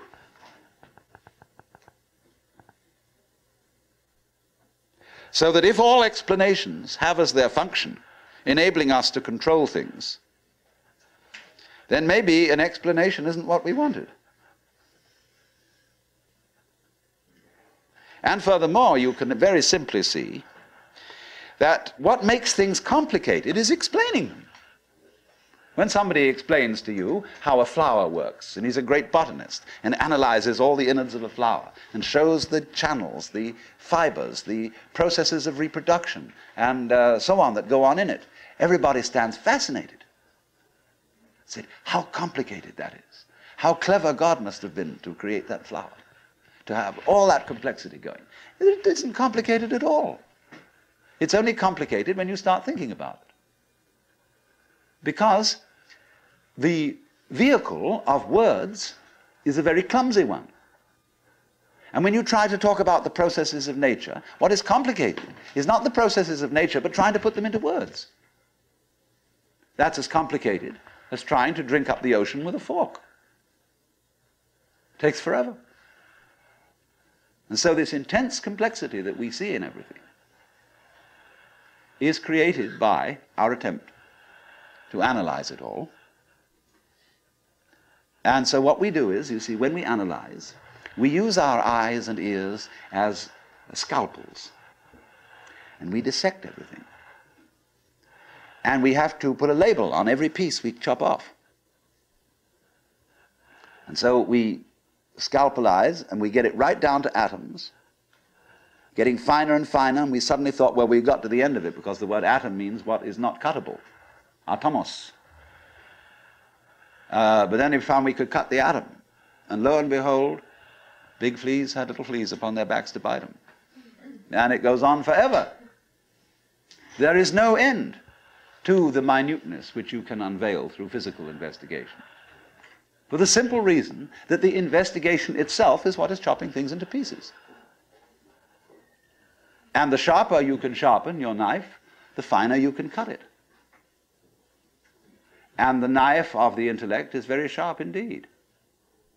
And the sophisticated instruments that we can now make, well, there's probably no limit to it. But in a way, all that is vain knowledge. In a way. Because you see, it, it, what it does is it gives you the illusion that you've solved your problems. When you have controlled certain things and you have solved certain problems, practical problems, you say, fine, more of that, please. Let's go on solving problems.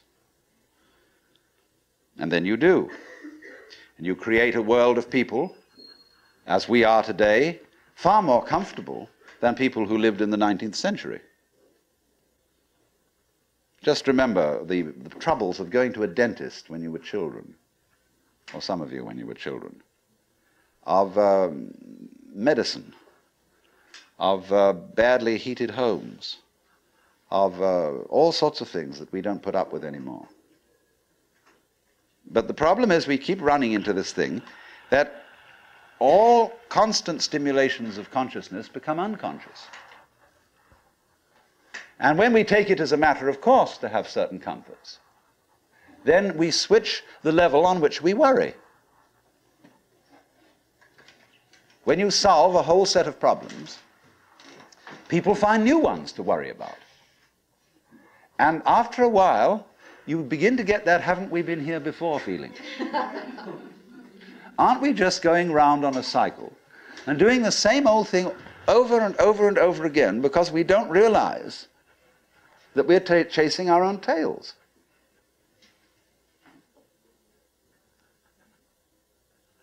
By an eternally recurrent process of not knowing who you are.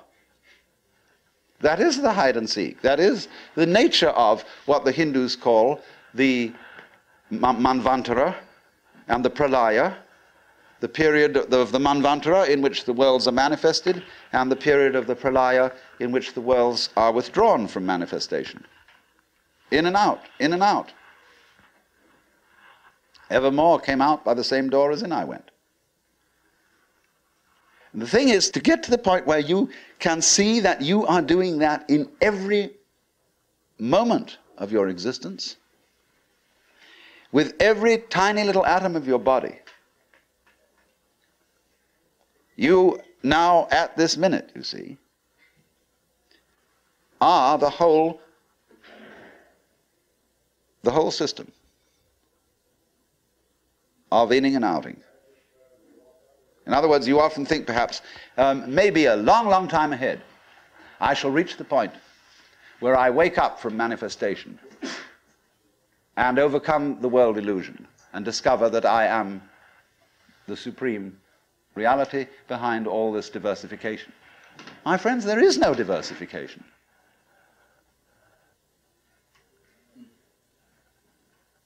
In other words, what you call diversification is your game. In the same way as you chop the thing and then you say it is made of pieces. Because you forget that you cut it. And so when you see the world as complicated and that there are life problems and that uh, you, you might one day succeed, See, hundreds and hundreds of people are running like mad after something that they call that is success, and they have no idea what it is. So, in exactly the same way, the guru is keeping you running and running after spiritual attainment. You don't know what you want. This is where Krishnamurti is so clever. Because he says, if you ask me for enlightenment, how can you ask me for enlightenment? If you don't know what it is, how do you know you want it?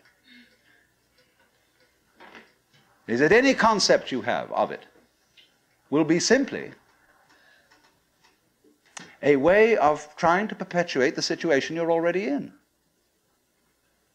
If you think you know what you're going out for, all you're doing is you're seeking the past, what you already know, what you've already experienced.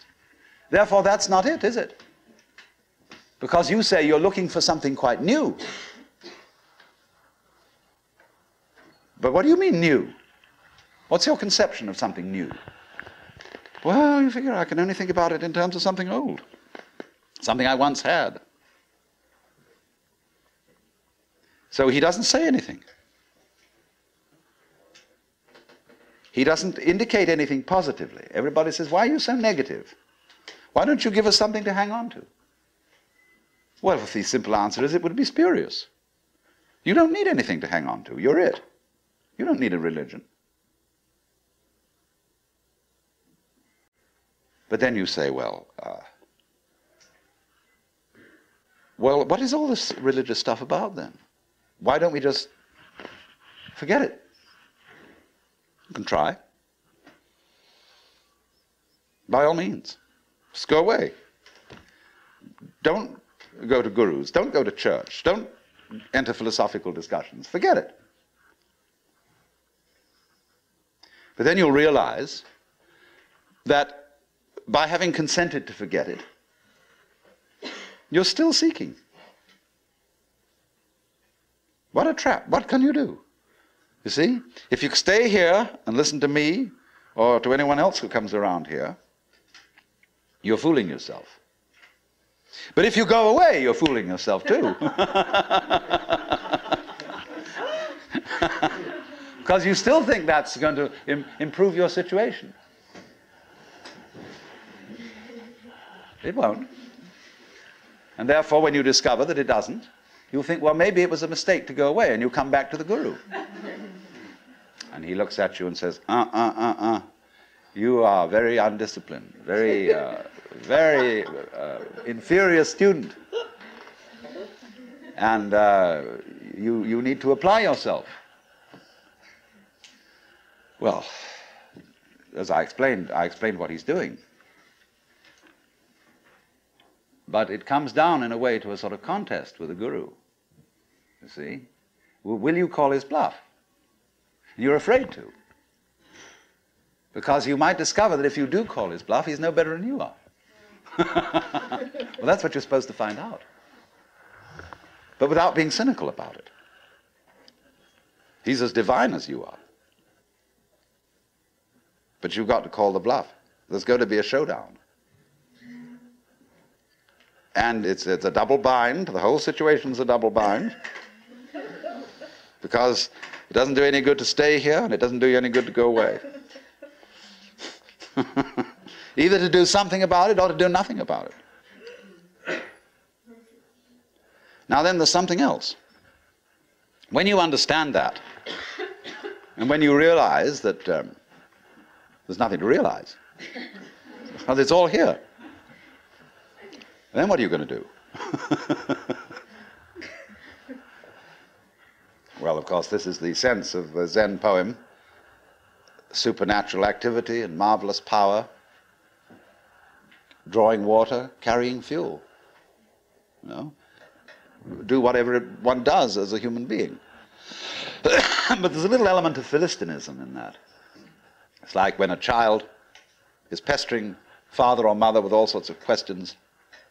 They finally get down to the deepest metaphysical problems. They say, Oh, shut up and eat your donut.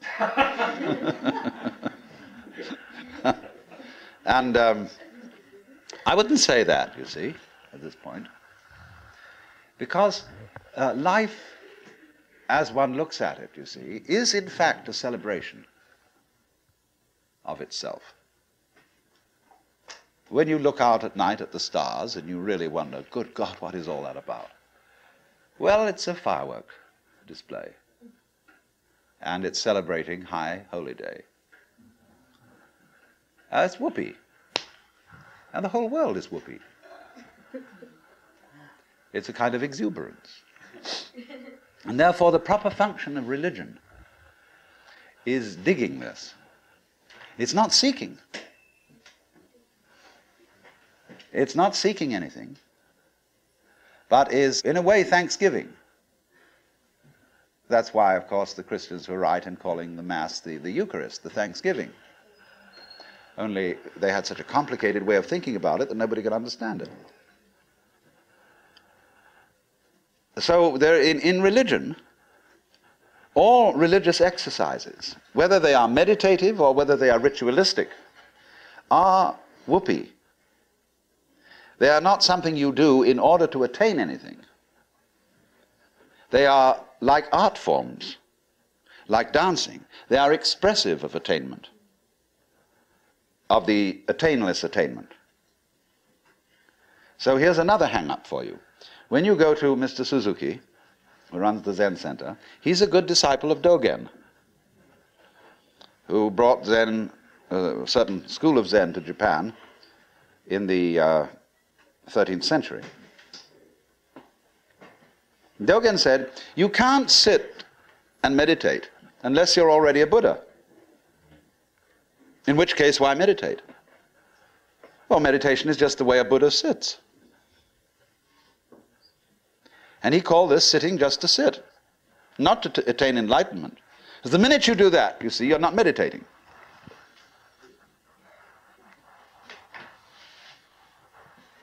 So you only become a, a good meditator if you're not looking for anything. And therefore, you realize what a great thing it is to be able to sit. And what a great thing it is not to dissect the world with your analytical intellect. To be able to look out at the water or the trees or at the floor and the light on it in front of you without calling it light or floor or trees or thinking that it has parts or thinking that uh, it's complicated. It isn't. So when you can sit without thinking, not with an empty mind, mind you, I'm going back to that point, not with an empty mind, but just um, an un, a non analytic mind, a non probing mind, uh, where you're not creating problems all the time by trying to control it, by trying to control your mind, by trying to control your experience, what you see and hear. You then just simply discover that there is no way of controlling what you're experiencing because what you're experiencing is you. And to try and really fundamentally control that is just going around in a circle. So if I were to say to you now, what you have to learn is to let it happen, that's wrong too. There's no one to let it happen. If I say to you, accept your experience, um, be calm and open to things, that again perpetuates the illusion that you're something different from it. And so we go round and round. But if there are some people who want to get together and like we would get together to play poker or to um, have a walk, go fishing or sail a boat, if there are some people who want to get together to meditate and to have rituals and to chant, uh, great. It's an art form. And you can only use it and make it a good art form if you're not using it to get something. And this is what really is the bane of temples all over the world. You go into Buddhist temples where they theoretically don't believe in any God. But there are the people praying. And they're all doing it in order that we get a male child next time around, or that the horse recover from a disease, or that mama gets cured of the dropsy, and all these petitions are going on and on and on. People always coming to the temple to ask for something. Lowbrow people for lowbrow things, highbrow people for highbrow things. And there all the vendors sit outside and sell souvenirs and magic and charms, and all the people go in and do this. And all these serious priests sitting there, really having to keep up face and uh, say, yes, uh, uh, we can provide these services. On the other hand, if you go in to one of these temples, along with all the faithful followers, and have a ball. Buy a, buy a bead, buy a candle, buy a this, buy that, buy some incense. Go in and dig this great thing going on. Salute the Buddhas or the Christ or the altars or the crucifixes or what you will. But don't take it seriously. And this is one of the great important transformations of today in our consciousness is that a great many people are finding out that religion is not supposed to be taken seriously. This is a shocking thing to many people. Uh, there used to be an old saying that a religion is dead when the priests laugh across the altars. That's true in one sense. When the priests know that they've got a racket going and they don't believe one word of it, and they're laughing across the altar because of all these suckers around uh, doing it, then it's true. Uh, the religion is dead. But when the priests laugh at the altars, because they're having such fun, and because this whole scene is so beautiful, uh, well, it's the difference between some stuffy old Buddhist priest humming a sutra and Allen Ginsberg chanting a sutra. Uh, that's a thing to hear. Because it's people going, you know, they go on for interminably, and it's a bore. They're sick of it, but they get paid for it. This is magical. But when Allen Ginsberg chants the sutra, everybody gets in a circle and he gets these little bells, and they get going. It's just like a, it's like a, um, a jam session, where everybody is absolutely delighted. Well, that's the way to do it. And if you can't do it that way, forget it.